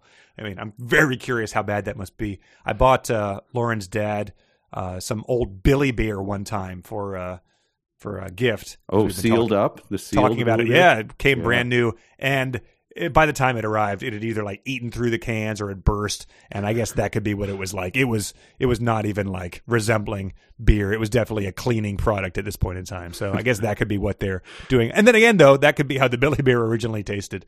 I believe that was its reputation. Although, uh, yeah, I don't know. I never had. I was much too young for for Billy beer. But the amount of time uh, spent talking about uh, Billy Carter while I was a kid was Oh man, far outsized to his, uh, you know, his impact upon the world. the conversation. Yeah, I mean that was yeah. Talk about yeah a simpler time, I guess. But he was just you know the the country version, like it was that sort of thing. Yeah, exactly. My my uh, dad used to listen to uh, a morning radio show that was very popular in Chicago, and I remember one morning, you know, eating my cereal and trying to read the cereal box, and guys were calling into this host going, "I got a, a twelve pack that's sealed of Billy beer." And I'm going to keep it. And uh, how how much do you think that'll be worth in ten years? And then they sit for like an hour speculating on guys. Wow. Oh, I, I, I, I'm just going to go to school and not think about this anymore. Yeah, it was essentially like the Superman dies probably comic of its day, where it's like, well, these are going to be valuable, and every single person thought that, so nothing was valuable about it. Right. Guys were actually planning their retirements based on their uh, Billy beer. Not a good move. The presidential tradition of loser brothers, though, is a uh, Oh, You know. it's great. it's it truly is incredible. Speaking of, how's uh how's Rooster um, uh, McConaughey? McConaughey, yeah. I mean, we haven't gotten you know my Google alert for Rooster McConaughey has not popped up an obituary yet, so Did he actually name his son uh, Miller, Miller Lite? Lite? Yeah. So that he could say, uh, "I'm holding Miller Light right now." Ah. Uh, worth it. Worth it. Um, by the way, in the middle of this, we learn that Willow is tired. he can't do. He's you know thinking about how he's going to get his own hands out of his you know bondage, but he can't do the other people because he's tired. And Right. I just like. When are we going to get the the sentence? Willow was fresh as a daisy, woke uh, Well rested. ready to embrace the day. top of his game. He had Yeah. just brushed his teeth and he just felt good. Yeah, we know he's tired. He ram he he wanders the earth and sleeps on the ground, and he he fights and does magic. And we I don't think he slept the entire book, so uh, you know we'll take it as a given. Right. I, I picture is he's a little bit like uh, that's how Bruce Willis always comes off to me. He's always just been beaten up and he's always just weary and Right. I guess I'll do another scene. Here we go. that's Willow. So yeah, he's tired, but he still manages to uh, to throw a spell or two. Right. Uh, well, uh, this was a uh, we get some backstory as to how they captured Garen, and this this put me on high alert immediately. It says the only reason they'd made a move against Garen, it turned out, was that the Pathfinder was too weary from his own travails to realize his danger until the bung starter clapped him upside his head. And so I, I, you know, haha, like I'm, you know, I'm like, but I, what, I was curious, what, what does that mean? We eventually do get a description, but uh, it reminded me there was a, there was a very poor man's uh, Sierra adventure game called Hugo's House of Horrors that, like, you know, when my dad was like, "We don't need a Nintendo, we've got this computer, it can play games. This one's good enough. Here, Hu- Hugo's House of Horrors." And one of the, it's like you know, you go around, you find stuff, you know, typing in like "pick up doormat," and very early on, you just found a bung Oh yeah. which I, I don't think I got too much further past that, but uh, you know, it, there was there was a uh, that was bungs were very commonly referenced on Beavis and Butthead in the uh, in the bunghole way. So it was a it always made me nervous as a thirteen year old. I think there are bungholes in Shakespeare. I'm pretty sure. Yeah, it is. I mean, that's It's a mallet, right? Because you, Yeah, you the the bung starter is the mallet. The bung hole is the yeah the thing in which the sort of large cork goes in the side of a barrel. Right. So yeah, that's what uh, that's what Garen the uh, the swordsman got taken out with. Um, uh, taking a prisoner alive by smashing him in the head with a bung. I mean, this is a very heavy wooden sledgehammer. I'm assuming. well, maybe they knocked him unconscious, and then uh, you know, an hour later, when he continued to appear uh, appear dead, that started to alarm them. Right. so what happens over the course here, and if you have anything, stop me. But I'm just going to sum up. Uh, the the main crude guy who's burping his rot gut all over and farting and scratching his genitals and everything, and uh, you know yellow teeth with uh, you know scum all over his coated with scum on his tongue and everything. Starts Great guy though. great guy. I mean, this guy is a real jerk.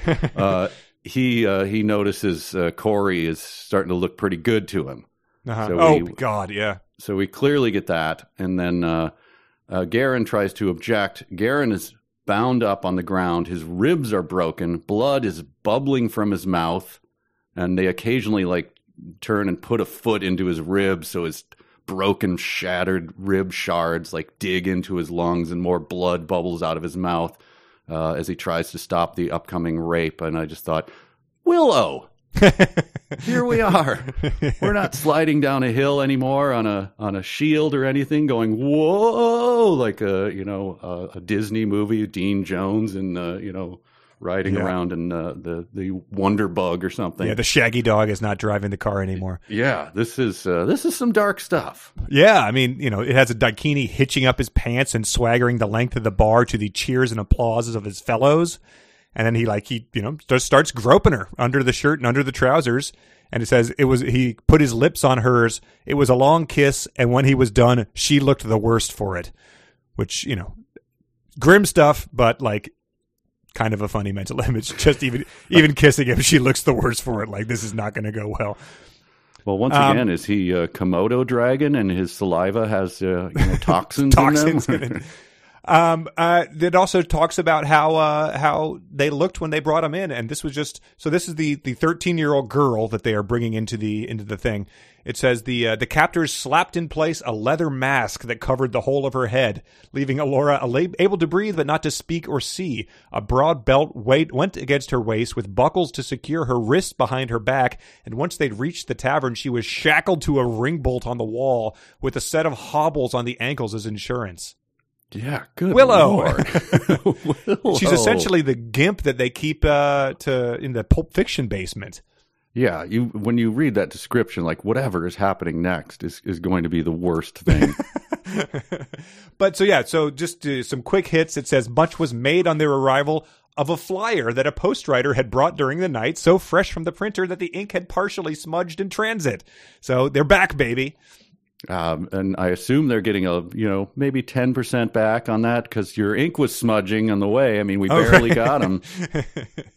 I'm sorry, man. We should have blotted it more. We Right. we, we screwed up. It was a new guy, and I had to Right. hire extra help. And But come on, man, that ten percent is going to come out of my paycheck. You're getting like the richest, you're, a reward that's greater than all the gems in your ground. Still want it. Right, Bad service. You should have thought about that. You're- not you're- my problem. you're giving him like chests of emeralds, and uh, and my fee is like uh, you know hundred and eighty dollars. Come on, man. Not my problem. I mean, you know, if your if your printing materials aren't up to snuff, I mean, that's uh, the capitalism's going to snuff you out anyway. So you better get ahead of it. Learn to code, man. One of my workers died on his horse riding to that far village where you know that I mean I've lost personnel and everything. Gonna gonna stir my rot gut beer with this gross flyer. I don't know what to tell you. it's gonna use it as a straw. Uh, but yeah, so that's Mallow and Simya, who are the gross uh, characters. Um, and just in case uh, you were worried that the uh, that it, we we were going to get a Chekhov's uh, bung starter going, that is a uh, it rears its head again because that is how uh, uh, the demon child, I believe, uh, frees himself, frees herself. She hops up with feline grace over the bar. I assume scuttles crab-like along it, and then uh, grabs the bung starter, essentially a broad-headed headed mallet on a double-handed haft used to hammer spigots into beer barrels. Um, so he uh, he explained that the second time. I don't know why. Yeah, uh, you can't just throw out bung starter, not mention it. Then the second time it comes up, then you get a description of what it is. Uh, that's it's it pretty was clearly yeah him uh, him forgetting it was in there the first time. But I felt foolish reading this because I I forgot that there was a uh, there was like a hit song on the radio when I was like in high school um about bung starters. And uh, I had forgotten about it until like this sort of like Oh, triggered really? that memory. Yeah. yeah, Hmm. uh, yeah. It was um, I forget I forget the band's name, but it was like all over the this you know this era where there was like they were playing sort of like uh, electronic music on on alternative radio. So I, I'll play a clip from it. On the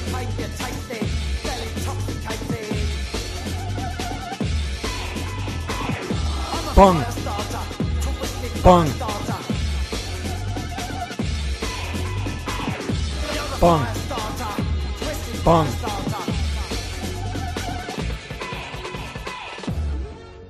Wow, yeah, that's that. That is not a common word. I'm surprised they went with that. Yeah, I, I mean, it was a yeah, it was massive. So I, it's, it's strange that I forgot that, but uh, yeah, the Prodigy was the name of the band. So. Hmm. hmm. Bung bung starter. Yeah. um, but yeah, they so they sort of go they they go nuts once she starts hitting people with the bung starter. We got another imitation challenge coming for you because Thorn sees one man clutch his groin and heard another utter a row loud loud ululation as a swarm attacked his backside. hmm I had the same thing for you, so I'm glad right. that this is up. Uh, who wants to go first with the? Uh, I'll I mean I'll give it a shot. I, so it, it's row loud loud, but also a ululation. So I think it's a hmm, okay, yeah, that's a little higher than I thought, but uh, Oh well, I mean, he's, a swarm is attacking his backside. that is true. That is true. Let me uh, let me see if I can do it. Uh, this is the uh, magic torture dust, right? Uh, yes, which I guess turns into some sort of like, um, it, yeah, magic torture dust. Sure, I don't think Yeah. we owe it any more uh, dignity than that. It. Uh, I was surprised that the dust went for his backside, but but you know, all right. But yes, a uh, a row low low ululation. Wow! Wow! Thank you. Sounds like you're in a lot of pain there. I was. I ululate when I'm in pain. That's that's what happens. Um, and he's about to, he whips out his uh, magic acorn that he's about to turn everyone to stone with, but it turns out he doesn't need to do that because, as we were all predicting, uh, the uh, the the otter man falls through the ceiling. The smooth, Yep, Stimpy. No, Rin. Rin comes. yes, He uh, Rin he does the uh, FBI uh, rope ropes into the ceiling. uh-huh. It's pretty. Um, it's pretty cool. Oh, before that though, um, Willow when he was getting up, he stumble staggered. So that's just a thing now. That is fully a God thing. damn it!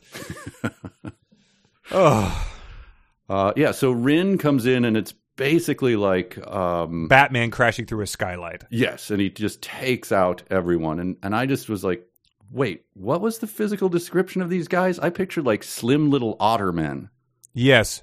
Uh, would they they had like one like uh, a belt of something that they you know that covered their junk or something or maybe we imposed that on it I don't remember but he was yeah they they swim and they're equally well on the water but last we saw I guess he was taken off on the boat with Morag Yeah, and now he's rappelling in and kicking some ass.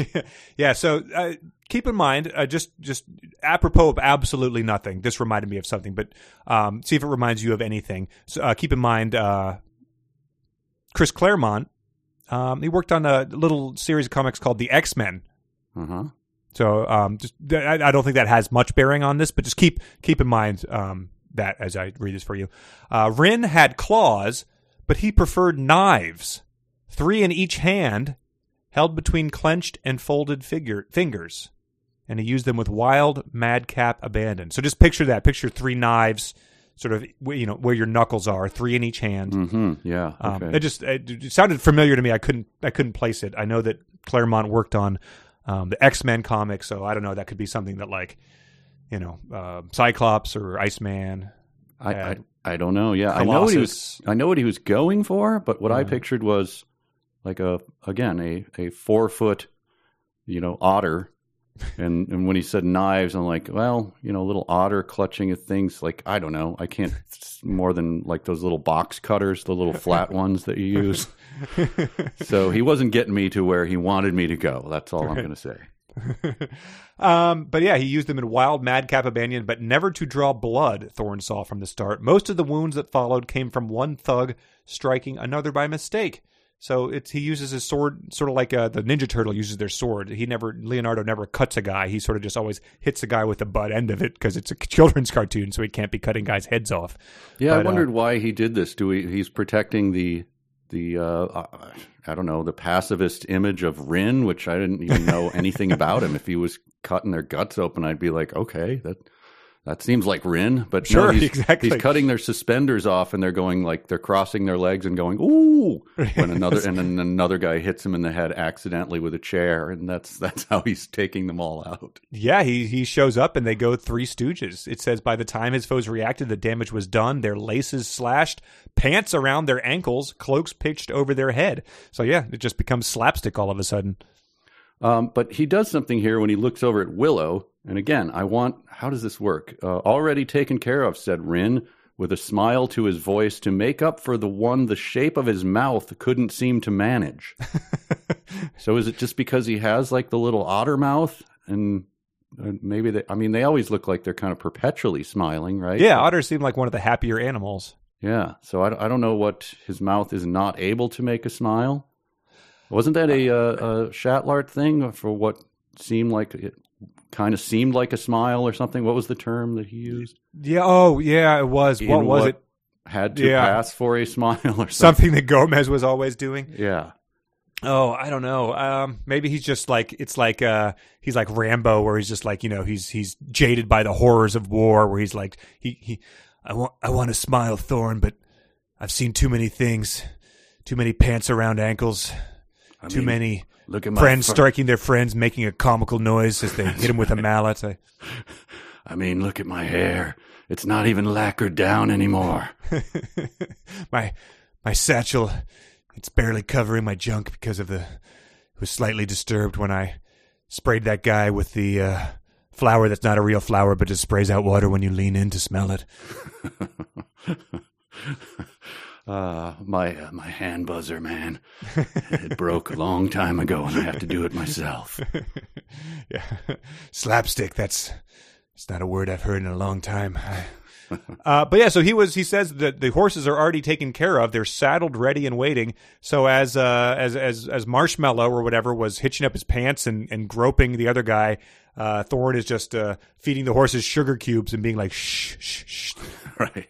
Wern is here. I've uh, I've got this for you. So it's like glad you didn't uh, burst in through the skylight uh, a minute or two earlier, man. I think the maybe we could have put the bits in the horse's mouth after we had saved her, but all right, whatever. Right. Meanwhile, um, Garen has fully bled out. Uh, yes, really. he's got what do they call it? The sucking chest wound, where that means that a lung is collapsed and really only a few minutes. oh, that rubber bung really, uh, really, really caved his chest in, man. It's too bad it has such a hilarious name because it could do some damage. Um, and at some point, and I don't have it in context, but a looker is uh, add that to the list. Yes, of yeah. spells.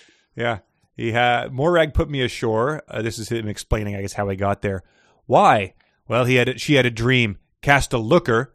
Then this is not part of the quote. A pr- it's essentially a parenthetical that the author says a prescient trance to see what's what. I'll wager any odds. Their trackers are warded, capital W, so they can see past any glamours. So just full on gibberish at this point in time. Yeah, that that I said I wrote that down and just said go to hell on that. Like so yeah, Morag cast a looker that pointed out to her that the trackers are warded, which means they can see past any glamours. So minor glamours, major glamours, they can see past any of them because of their trackers being warding. uh, again, these different people seeing different things is a terrible idea in a book.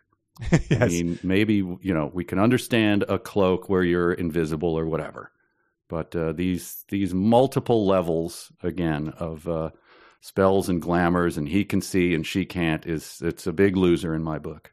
Yeah, so the the uh, rough guys essentially said, "Hey, maybe the reward is not worth it because this chick is silver, and maybe that silver, if she is actually silver, is worth more than the money they're going to give us." So she looks like, you know, an android essentially. She looks like a liquid metal Terminator. Yeah, she's liquid metal. hmm and so they don't know what she's made of, but they think that someone might buy her as raw stock material. Like, what are they going to go over to the battery factory and oh, she's, yeah. she's cadmium. Yeah, I'll, Yeah. I'll I'll I'll buy her. Well, yeah, these are rough guys, so they've clearly have uh, you know burst into an office building and ripped out the copper wiring and stuff and sold it to a guy for pennies on the dollar. So they they know the guy who would buy this if there was such a guy. Yeah, they've uh, you know backed their trucks over those uh, sprinkler valves and then just towed them away uh, for sure. Yeah. um. So the uh, they this is a very strange thing. I am positive you do not have an answer, but it says Rin is the otter man. Says even as Rin spoke, his words struck a discordant note in Thorn, and for the most obvious and glaring of reasons, because for being far at more at home at sea than on land, this particular weir was leading them through the forest like a born woodsman. Still and all, he hadn't lied. He might be the sole exception that proved the rule, that rare sport who walked between both domains. Something else about him was familiar. The pattern of his speech, the way he carried himself. So what on earth are they imply are they implying? I I mean I assume that he's something else. He's cast. He's the deceiver or something. uh, okay, yeah, that's I mean that's the only thing I could imply. But like, if there's something about him that's familiar, it's because you were hanging out on a boat with him three days ago, right? yeah, it was a very clumsy way to say what I think we all are, are going to get to is he's not himself. And maybe he's the deceiver's cousin or something.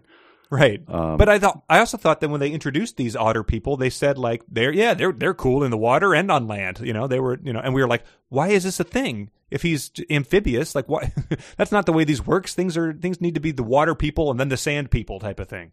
Right, and and But did he did this uh uh Weir what are they Weir and he's Rin is that how it works Yeah, it's, and it's it's the. Wern people Yes. um he had to leave he was raising some uh, Daikini children right didn't they often leave their children with the with the Yeah. with the Wern and so yeah, they teach them to they babysat them and taught them to swim or something. right so he had to you know leave a babysitter at home to go rappel through this uh, tavern uh, skylight and save these people so So, what are the theories we have about how he was able to track them down? Um, was he at the printer and saw he was getting flyers printed up for like Weirfest uh, 2020, and then he saw these guys getting printed, so he followed the printer who delivered the flyer to the hideous tavern.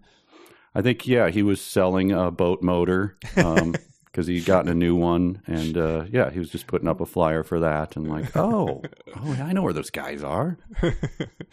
Um, so yeah, that we're left to puzzle that. But I, yeah, I guess we're you know the Thorn's suspicions are raised, and they they have to be raised for a reason because this is not a not a very good book. So he takes them, the fake Rin or the real Rin, who you know TBD, um, takes them to a little hot spring, Yeah, and then there's sort of a a weird conversation about, well, this is new. Thorn observed hot springs in general, or this one in particular. a uh, a sentence that has never been uttered by any human uh, or mythical creature ever. yeah. Who says that? Rare Uh, Ren.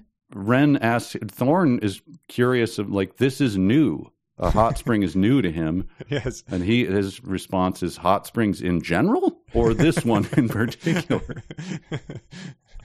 and then there's some theorizing about maybe the uh, Earth moved and this is a new one or something. Um, but anyway, they they use this hot spring to good advantage. They took advantage of the steaming mineral water to mix both soup and poultice. the latter was exclusively for Garen. The former he made sufficient for all. so they're drinking this stuff up while they're pouring it on Garen's chest. His wound is soaking in their soup, and he's. Like, I mean, this is this is delicious, and it's uh, and it's healing his wound over there, which Right. actually happens. Then they say that. Yeah, and like you know, there's no demon child, you know, accidentally taking a spoonful of poultice and him, you know, smacking the spoon out of her hand, being like, "That is just for Garen." uh, and you know, if I if I showed up at one of these things with the girl who was 13, uh, you had thought was dead for many hours. Uh, when it turned out she wasn't, she had turned silver, and this was all. Then she'd been, you know, bound and gagged in a gimp mask, and the silverness had happened because of some ice fire if I were playing, you know, an adventure game like Hugo's House of Hor- Horrors, I would say take girl who got frozen and turned into silver and put her in the hot springs because that's just, you know, that's adventure game logic 101. Uh, you have something ice damaged, put it in the heat, not silver anymore. Bam. Um, Yep, But- and pull a uh, pull a satisfac- uh, satisfying carrot out of your bag and crunch it away as she thaws out. Yep. um, but yeah, and also the soup. Does he have just sort of like uh, little packets of like Lipton instant broth? Yeah, I, I assume. Uh, well, he does one where he uses the ranch dressing. Surprisingly, does a good job. when you do it with uh, with steaming mineral water, it actually uh, it tastes pretty good. It's a little more creamy.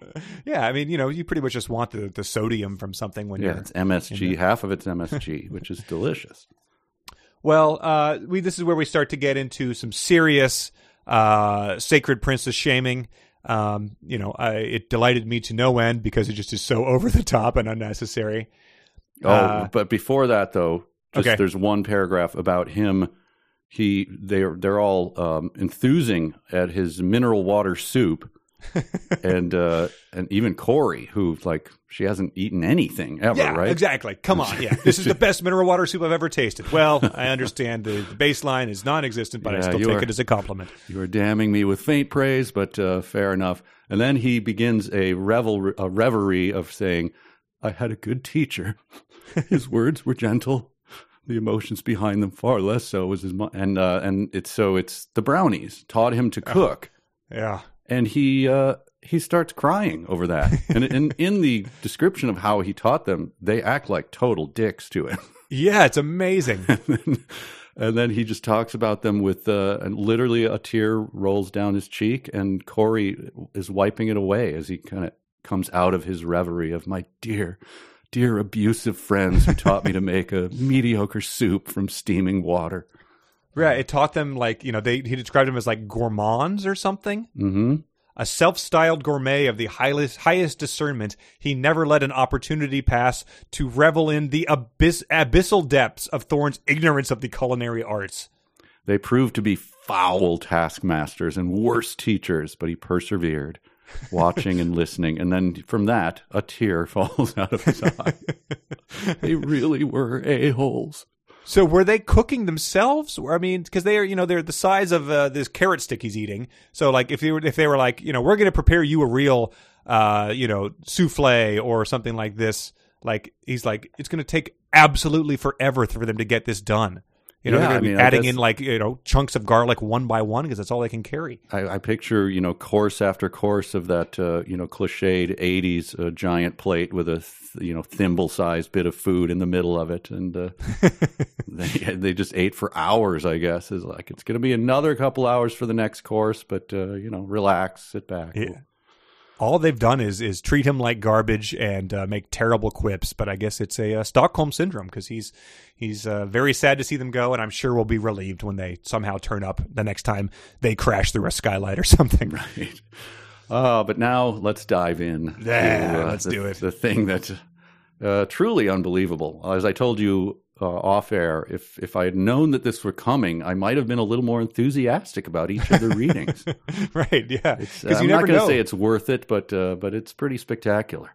No, it would be a you know it'd be so after reading these descriptions, it's funny to imagine these clowns clearly thought this might be something that would be a uh, potentially a movie, and you know we've heard whispers that there's going to be a sequel, a Willow series coming to Disney Plus or whatever. But uh, when they were auditioning, you know the um, I don't know who like the, any of the girls from like Little Women or something like that. Um, they're like, we want to audition you for the Sacred Princess role. Um, they'd be like, well, that's an honor. And then they read, you know, these descriptions being like, well, absolutely not. like, um, so th- this is the first one of them that we get here. He swung his cloak off his own shoulders and onto hers, raising it, to, raising its hood to cover her head. Is that better? I still want to know where I'm going. Her voice took on a pouty quality that was ferociously unattractive. Probably made her minders want to slap her silly. Wow. Yes, I, I liked the uh, uh, ventriloquist dummy uh, thing, like putting it to the side, made her minders want to slap her silly. like, come on, man, admit right now you want to just start slapping. right. Um, and you know, it's a cliche. It's what we've we've all seen it before, like the the princess in Spaceballs. You know, it's one of those just like um, reluctantly taking on with these rogues, and they're sick of her uh, highfalutin manners and stuff. But uh, this is just takes it to the next level of actual wishing her abuse and uh, being sickened by her presence. Yes, well, she uh, she doesn't come off any better in the next few paragraphs. I, I don't have the specifics. I just the overview to me was just so funny. Um, yeah. So they the this says uh, he he realizes that she she wants her privacy. And so I thought that might be like she needs to cry. She just is weirded out by the otter man. Um, she doesn't know uh, who this guy with a poultice on his chest was. No, um, she just needed to take a dump. and Willow has used insight to determine this. It says there was a little niche below the pool, protected by a shelf of its own. He twisted the air slightly to waft a steady stream of warmth inside from the steam rising off the pool. Not an ideal toilet, but far better than they had any right to expect on the run. Wow. Yeah. Yep, we get uh, the sacred princess, 13 years old, dropping the deuce right into the soup water. Yeah. So yeah, that's the also, you know, we, you know, we've I've done my share of backpacking. There's instructions about like try to bury it this far in a hole, cover it back up, pack out your toilet paper type of thing. Willow is just like these waters have to be connected at some point in time. The first time this like rains and it overflows, you've contaminated your beautiful hot spring with uh, sacred uh, princess crap. Garen's going to be like, uh, I saw stink pickle floating in our soup water. what is uh, what's happening there? Right. He's he's like this poultice actually greatly infected my wound. It's like what what did you put in here? Like, uh, so yeah, bizarre. Uh, very bizarre. And in the middle of it, a he like sees the the dress being made. He has the vision, you know, I forget his insight, whatever. Yeah. He touches her gown and wave after wave of image of the people making it with with love and craft and everything. And so take a squat right over there and it's just Right. very, very odd. Right. This uh, this particular patch of lace, one uh, one woman worked for eight months on this uh, four inch square. So we'll uh, we'll rip two of them off, and then it'll be like two ply. but she, he he actually even questions whether she knows uh, what what toilet paper is. It says Elora simply stood there, almost at attention, even the straight parts of her clutched as tightly as her fists. The need to speak as absolute as the determination not to. He wondered suddenly if she knew what to do. Mark of the Maker, he thought in horror. She can't led have that led that sheltered of a life. So yeah, he's just assuming people have just been taking care of this for her all the way up to thirteen. Oh boy! And I, I hate to raise this issue. This this isn't this kind of a show, uh, as you know. But um, this is Despite my best efforts. yes, this has been a while. Um, how is she impacted? Is this how's this is this going well for her? I Oh God. Yeah. Maybe he needs her, her own uh, poultice or something to, to free it up. I uh, I remember this is a, a very brief period when you when you have children, but all of you who have will will look back on this with uh, I don't know. It's it's certainly not fondness, but the age after Nodding your, acknowledgement. your children are uh, toilet trained, as it were, but they are not able to uh, to uh, do what uh, Elora was unable to do, and so you cries from the bathroom, "Dad, wipe me." Yes. It's just the worst. Uh, When when that was over, I, I think I threw a party. I was like, man, that was that was a dark time in our life. And from the you, you you clink your glass at that party to thank everyone for coming, to you to forgive you for having been sort of on edge and a wreck for the past, you know, eight months or something. And that is of course interrupted by a the sound of regression from the bathroom. Right. it happened again. Oh no! Yeah, so she evidently had a had a royal uh, butt wiper and uh, didn't know uh, didn't know what to do in this situation. So you would think that the man who's able to uh, you know rent mountains asunder with his magic might be able to fix that as well. But uh, well, we're left to wonder. Uh, it just yeah, it just kind of uh, it drifts away from it, right? The uh, the indelicacy of whatever's happening. Uh, Yeah, it's it's we're we're we're left to theorize on our own for that, as maybe we uh, maybe our fanfic writers will do in the future. Oh dear. Uh, so he he hands her. He's got another outfit for her. Well, yeah, because she says uh, she says you know she's holding her clothes and saying I don't wear clothes twice, and Willow thinks oh well you do now, but yeah he had another outfit. We're spared the detailed description we were of uh, the demon child, so we're not sure exactly what she's going to put on here, but she does say they're ugly, and to emphasize the point, she made a supremely ugly face. The joke was on her, of course, was that it wasn't a whole lot different from the expression she usually wore. I just wrote, holy shit, this is incredible. It is like a, a ventriloquist dummy, but it's, uh, man, we need, we, we need a picture. Uh, yep, that was my uh, that's my last note of this chapter, just triple underlined. Like, Yeah, my I- goodness. that, yeah, like you said, that almost made it worth it when I read that. so yeah, the the uh, the princess who just uh, you know took a took a groaner um, is also we have to you know put it right out there that she's uglier than a mud fence. Very unpleasant. She's got a belly hanging out. right, been called a pig. um, yeah, uh, but yeah, the, I mean, the supremely ugly face. Maybe if she was just straining to get that one out there, she sort of just like her face froze that way, like your mom would always warn you. I, I, since I didn't wipe, my face is going to stay this way for a long time. yeah, her face remained a visual uh, representation of the stink emanating from her backside from the decades of unwiped. Uh, I don't know. There's going to be some sort of. Uh, he's going to invent a kind of uh, magical fly that follows her around. Well, she she turns it on him. She snarls, "I want nothing," she snarled, "except to be rid of you forever." And I added in here, here, um, and the chapter ends with uh, Gurn. I mean, sorry, with Wern. Sorry, Ren saying, saying they're coming from the south, sweeping the peninsula from shore to shore, not just with men and hounds. I could taste the forces bound to them. Seekers from among the Vale folk, we have to find another way. Run or hide or fight, it makes no difference. If we stay on land, we're done. So this is uh this is how uh, the Otter Man is trying to get them back to the water, which I mean sounds good to me. They seem suspicious, but um, he's uh, he's luring them back to Morag's boat, I guess. Uh, Yes. That's where that's where we leave off. is so that was him who saw the vision of all the riders. Uh, I think so. Oh, okay. I think so. I, uh, you know, I could I could find that out, but I believe that was Otterman. Okay. All right. Uh, did he drop the knives? Where does he keep the knives? Uh, he he probably goes snicked, and they retract back into his hand uh, from uh, from how he brandishes them. I don't know. Uh, the fact that he doesn't really use them means uh, maybe he doesn't need them. So. Yeah. All right. Well, that takes us through chapter 10 in this thing, and that put us out where? Like pa- we got yeah, we got we got we got 150 more. So It's two Pages. two fifty nine. Well, I'll look. that put us out at 300 or so. So Yeah. um, yeah, I think the total count is 454, a number that is seared into my it looms in the distance like the dark tower to Roland. It is uh, I just see 454 forever on the horizon, never getting any smaller, never getting any closer. It's Zeno's paradox. Yep. We only get halfway there. We keep getting halfway there. God. But uh, until then, we have uh, we have some uh, emails we can read. We're going to the party. We're going to the game. We're going to the disco. We're gonna cruise out, man. We're stealing people's mail. Stealing people's mail. Stealing people's mail. I'm sure they're all. I love this book. Uh, I can't wait for volume two.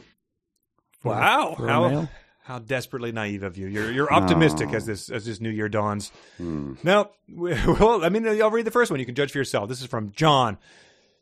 The overblown prose in this book is exhausting. It's like listening to Yngwie Malmsteen go off on a bagpipe solo. Ah, I like I- that. That's good. I now know how that guy that Dick Cheney shot in the face feels. John, sincerely yours, a beaten down Patreon supporter. so, yeah, so that's a uh, two two references to uh, really put a put a cap on how he feels there.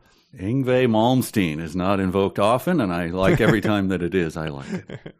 Uh, and then we got a couple more who are uh, who are sort of giving us some more information about uh, Chris Claremont, the Mont part of the Clue part of Clucas, the Mont part of Luke Mont. This is from Jill. I'm not sure if you can blame Lucas for all the creepy stuff in Shadow Moon. Chris Claremont has a reputation for putting his weird sexual fetishes into his work, and becomes even worse in prose. For example, one time he wrote a superhero novel featuring original characters. One of the male characters was transformed into a woman, raped multiple times, and then, what do you know, miscarried. Thanks a heap, Grandpa Chris. Holy moly! so, yeah, that's, I know, eye opening, I guess. Makes a uh, a hot spring number two look a little tame. This one's from Alex. He says one element from Claremont's X Men run that has become somewhat awkward in retrospect is his handling of the character of Kitty Pryde. A 13 year old girl, he nonetheless chose to depict her in a relationship with a much older man. Furthermore, her character was awkwardly sexualized, including being nearly sexually assaulted several times. You had to look at the awkward sections of Shadow Moon regarding Elora Danan with this in mind, and it's hard not to see the comparison. So maybe she was like nearly sexually assaulted, but then the guy saw a man that had been turned into a woman and went off to, uh, I don't know, I, dicey turf. But then came a character in and uh, snipped someone's suspenders, and down came his clown pants. Yes, he came in through the ceiling and uh, hit him with a bung in the crutch. One more uh, from Lucas. He says apologizes for missing the last reading deadline, but I noticed something in the reading that made me realize I need to inform slash warn you of something. On page 248, Elora thinks the devil with protocol and procedure. This is important because for decades, Chris Claremont has replaced the word hell with devil to the point of parody. X Men will shout, What the devil? when something weird happens, like they were Nigel Bruce. I'm surprised it took 250 pages for one to pop up, but I'm surprised. I'm suspect it won't be the last, so keep your eyes peeled. Uh, I need to ask after that, which I agree with totally. Uh, your knowledge of Nigel Bruce, how does how does that work out for you? Mm, I just, you know, sort of read it and didn't realize what it was saying and don't know who it means. He he was the uh, the old uh, Doctor Watson, like the from uh, Basil Rathbone. Okay. So the the bumbling sort of you know big walrusy mustache. What the devil? Yeah. Yeah, because what the devil's a, uh, I, I, that's a real term. So Yes. he looks a little like uh, Cliff Clavin, it seems. Oh, did you look up Nigel Bruce? Yeah. Oh yeah. Is it young? He was in um, Suspicion, the Hitchcock movie.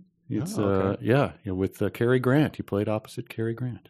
Wow. All right. So, uh, good. Always good to discuss something good on this uh, on this podcast to Right, balance out the two hours of garbage. we, we start with Van Gogh and end up with Nigel Bruce and Hitchcock. Uh, this last email is I was found very intriguing. Um, you let me how what you think we should respond from Gabriel. Dear sir, good day. May we use this opportunity to propose to you a contract order that is available for supply now. An organization under the Ministry of Higher Education Cameroon, MindSup, has opened a contract order for the supply of 1 million pieces of t shirts to them. These t shirts would be used for direct and positive behavioral change among the youths of the country and region. It has been observed that youths wear t shirts that have negative words and designs on them, which go on to affect their behaviors negatively. This project is aimed at directly tackling that anomaly. Below are the initial details of the order product, t shirts. Quantity, 1 million pieces. Duration of contract, 8 months. Port of destination, Douala Seaport, Cameroon. Payment term, bank T slash T upfront. Principal buyer, organization under MindSup. As a local agent which is deeply rooted here, we have the capacity and the capability to push for and secure this contract order for your company. We only require that you pay us a commission of 2% of the total invoice value of the order at the end when you must have received your order payment. If you can handle this order and are willing to pay our commission all the end, then please reply with your affirmation so we will send you the t-shirt details and specifications for further action. Best regards, Gabriel Olembe, and he gives his address in New Bell, Douala, Cameroon. Wow. So uh, yeah, it sounds like our ship has the- come in. Sincerely, Big Dog T-shirt company. I can't make heads nor tails. What is the uh, what's what's the deal? Uh, I- they they want us as a as a podcast to uh, print up a million T-shirts with uh, positive slogans and and images on them because t- you, so many youths are wearing shirts with negative words and designs. So, Uh, the- damn it, boys, should we get them printed now? Yeah, I mean, uh, uh, uh, inflatable cow, baby Yodas. Um, uh, maybe we would have to say, "Don't say, damn it, boy." Say, "Okay, boy." Um, we can get. Um, we can't. Well, we can't get any shirts with just Shadow Moon printed on them because that's extremely negative, and that would affect the youth behaviors negatively. But Can uh, we get one for the girls? Can we get one that's like it says "I'm a princess" and then there's a picture of Elora on there, just this hideous pig woman with a giant, giant belly, hanging out, scratching herself? Yeah, hanging out over a pool. Yeah, right. Calling for toilet paper because there's none left in the bathroom. so yeah, I don't know. I think we I think we should just send them the money now, and Yeah. uh, we'll just get to work printing the the, the million T-shirts. Well, over hey- the, over the next eight months. I guess I should have told you. I also intercepted that email. I already sent it out. So from our Oh, okay. yeah, so they are on the way. All right. Uh, just let me know how much I owe you, and I will, you know, just yeah, tap into whatever we need to. Because uh, yeah, sounds like a good organization, very very uh, upfront, um, and for a good cause. You know? and and not at all um, confusing or uh, you know just pretty straightforward. Look, guys, this is the deal. Obviously, you're going to take this. I'll write him back and let him know we can make seven hundred fifty thousand T-shirts, and we'll see what he says. So the guy next to him, who's you know typing up the Nigerian prince ones, is, is going, "What are you? What are you doing, Yeah, you've gone off the rails. Dave? Come on, we, man." we've got a you know we've got a we've got a system here you know it's either someone's vacationing in london and they've Yeah. they've been robbed or uh you know we caught you uh jacking it on your webcam and send us bitcoin He's like, "Look, I'm trying something new. What does it hurt you if I take ten minutes and type up a convoluted T-shirt order scam?" so i guess i mean i've seen the scam is that uh you you you list something on craigslist uh like your drums uh, some guy says, "Oh, that sounds great," and then he sends you like five times what you requested as like a check or something. And then he's like, "Oh," and then you say, "You sent me, you sent me three thousand dollars. These only cost five hundred dollars." He's like, "Oh, okay. Well, just cash that and send me back the money." um, and I guess some people do that, so I guess that's probably what this is on. Uh, um, On a very You- you- strange level. yeah. So, all right, we'll see what he says. Okay. Uh, uh, but uh, until then, we can do a dumb sentences of the week. A sentence begins with a capital letter. A capital letter is a letter that's big. A capital letter is not a small letter. A capital letter is big, big, big. A sentence ends with a period, or an exclamation, or a question mark. A sentence I've never. always ends with I don't think I've listened past this. I'm going to listen for one second. exclamation, second. Or Okay. question mark. So, My dog is great. is a sentence. The M is a capital. Yeah, that's right. Oh my god! is a sentence. It ends with a period. That's right. And wow! Do you like bugs? Is a What? sentence. The D is a capital. Yeah, it's big. But Wow, it's better than I could have hoped for. Do you like swarms of vermin going underfoot? Well, we'll listen to some more of that someday. But that was nice. Yeah. That is like yeah, like I, I think I said before, when you see a just a different angle of a historic photo of you know, Oswald being shot or something, and you're like, oh, I thought, you know, did, didn't realize that guy was in the background. Fascinating. My dog is a bug. Um, well, yeah, so these are the dumb sentences of the week. Uh, first one is coming to us from Janelle. She says, Angwin was built on hills, which in turn grew from land that gradually rose from the shore toward higher ground inland. So they're they're hills. They look like hills. They, they gradually rise, and there are other things around them that are not on the same level as them. Ah, very nice. Next one comes from Shane. Uh, oh, no, this he submitted the ra la la la la ululation as uh, one man clutches his groin. Um, the next one is from Andrew, who submitted the uh, giant who had spread his dirty eider down across the world. Um, he thought that the metaphor might make more sense if we knew what an eiderdown was. So it's uh, the breast down of a female duck. So take that for what you will, Andrew. Uh, next one is from Jim, a Patreon supporter. He strode back to the common room, his purposeful traverse shaken at the start by a startled squeak and a frantic set of staccato jiggle hops as he struggled to avoid stepping on any more critters underfoot. Staccato jiggle hops. also a uh, Lucas name. So there Yeah. you go. The uh, the the jillicle hops were the uh, they're the, the the in the beer movie of cats. That is uh, what they brew with. Um, he thought uh, strode, shaken, start, startled squeak instead of staccato, struggled stepping. Why has Pappy Pariah started writing this? Oh God. Uh, this one is from Heather. They took her from the encarpment. Sorry, they took her from the escarpment in a pole harness, essentially a lariat loop at the end of a 10 foot quarterstaff intended to both secure and restrain an animal. She said her first thought was it a buck and a quarter 10 foot quarterstaff? I don't know what that means. but it's good. So they, they he describes what a pole harness is uh, as soon as you read it because you might not know. I would not have, but you didn't know what a uh, he didn't provide that for the bung hammer. Hey, everyone's got a bung hammer in the corner. Not many people are, you know, snaring animals. It's a, a well-known thing. Uh, this is from Patrick. It was as if the whole city understood it was doomed and people were merely going through the motions, a purely back brain response, no different than the primal, mindless urge for survival felt by the rider's horses. And he points out, as you did, those two things are not similar. They- They're very different, actually. Yes. Uh, this was from uh, this was uh, con submitted the uh, critique of uh, of uh, Franjean's uh, culinary critiquing. Uh, he just pointed out that despite his culinary snobbery, he lives in the woods and wears a mouse pelt. So settle the hell down with your uh, you know dissing my uh, my coq au vin or whatever. Right. Uh, and this is from Marie. She says, There was no discrimination between earth and air. They blended seamlessly in the distance as though the world had been resolved down to a globe of fluff. Oof. Yeah. I noted that one, um, but I, I probably just gave it a sniff of disgust and moved on. Um, uh, well, I, I only had one because I, I, I, but it was the uh, the st- staccato jiggle hops. Um, avoid stepping on the critters underfoot. That one just stood out to me as being truly wretched. yeah, I have one that uh, you know, not a lot of fireworks, but this is struck me as uh, unnecessarily deadpan. This is when the uh, city's destroyed or whatever. Alive. It was a pointed command, not what was expected from someone whose city had just been consumed by magical flames. so yeah, the book becoming kind of self-aware and uh, Yeah. and, and ribbing itself. Uh, very odd time for that. That is the last thing we need. Uh, abs- we do not need, uh, you know, Star Wars caliber, Marvel movie caliber humor edging its way into this thing. Ugh, yeah, yeah. I guess we've already kind of got it with the look who's talking and takes one to know one type of things.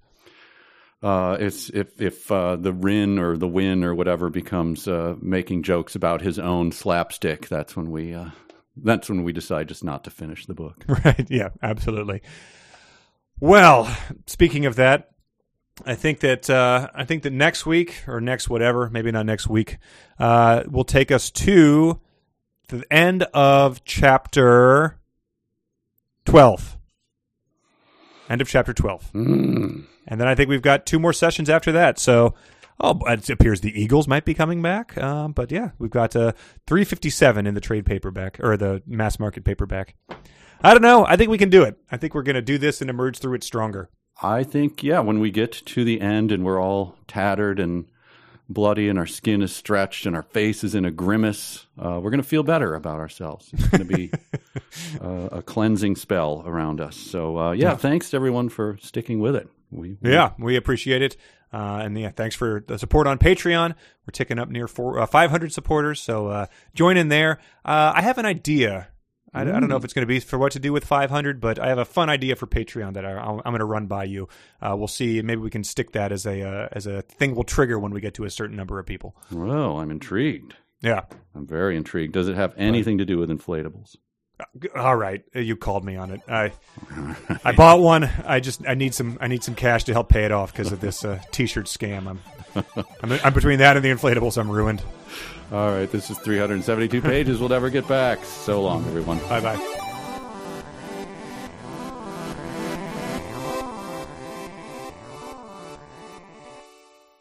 I'm going to take a uh, bathroom break before that. I've got Okay, to uh, sure. find a hot spring to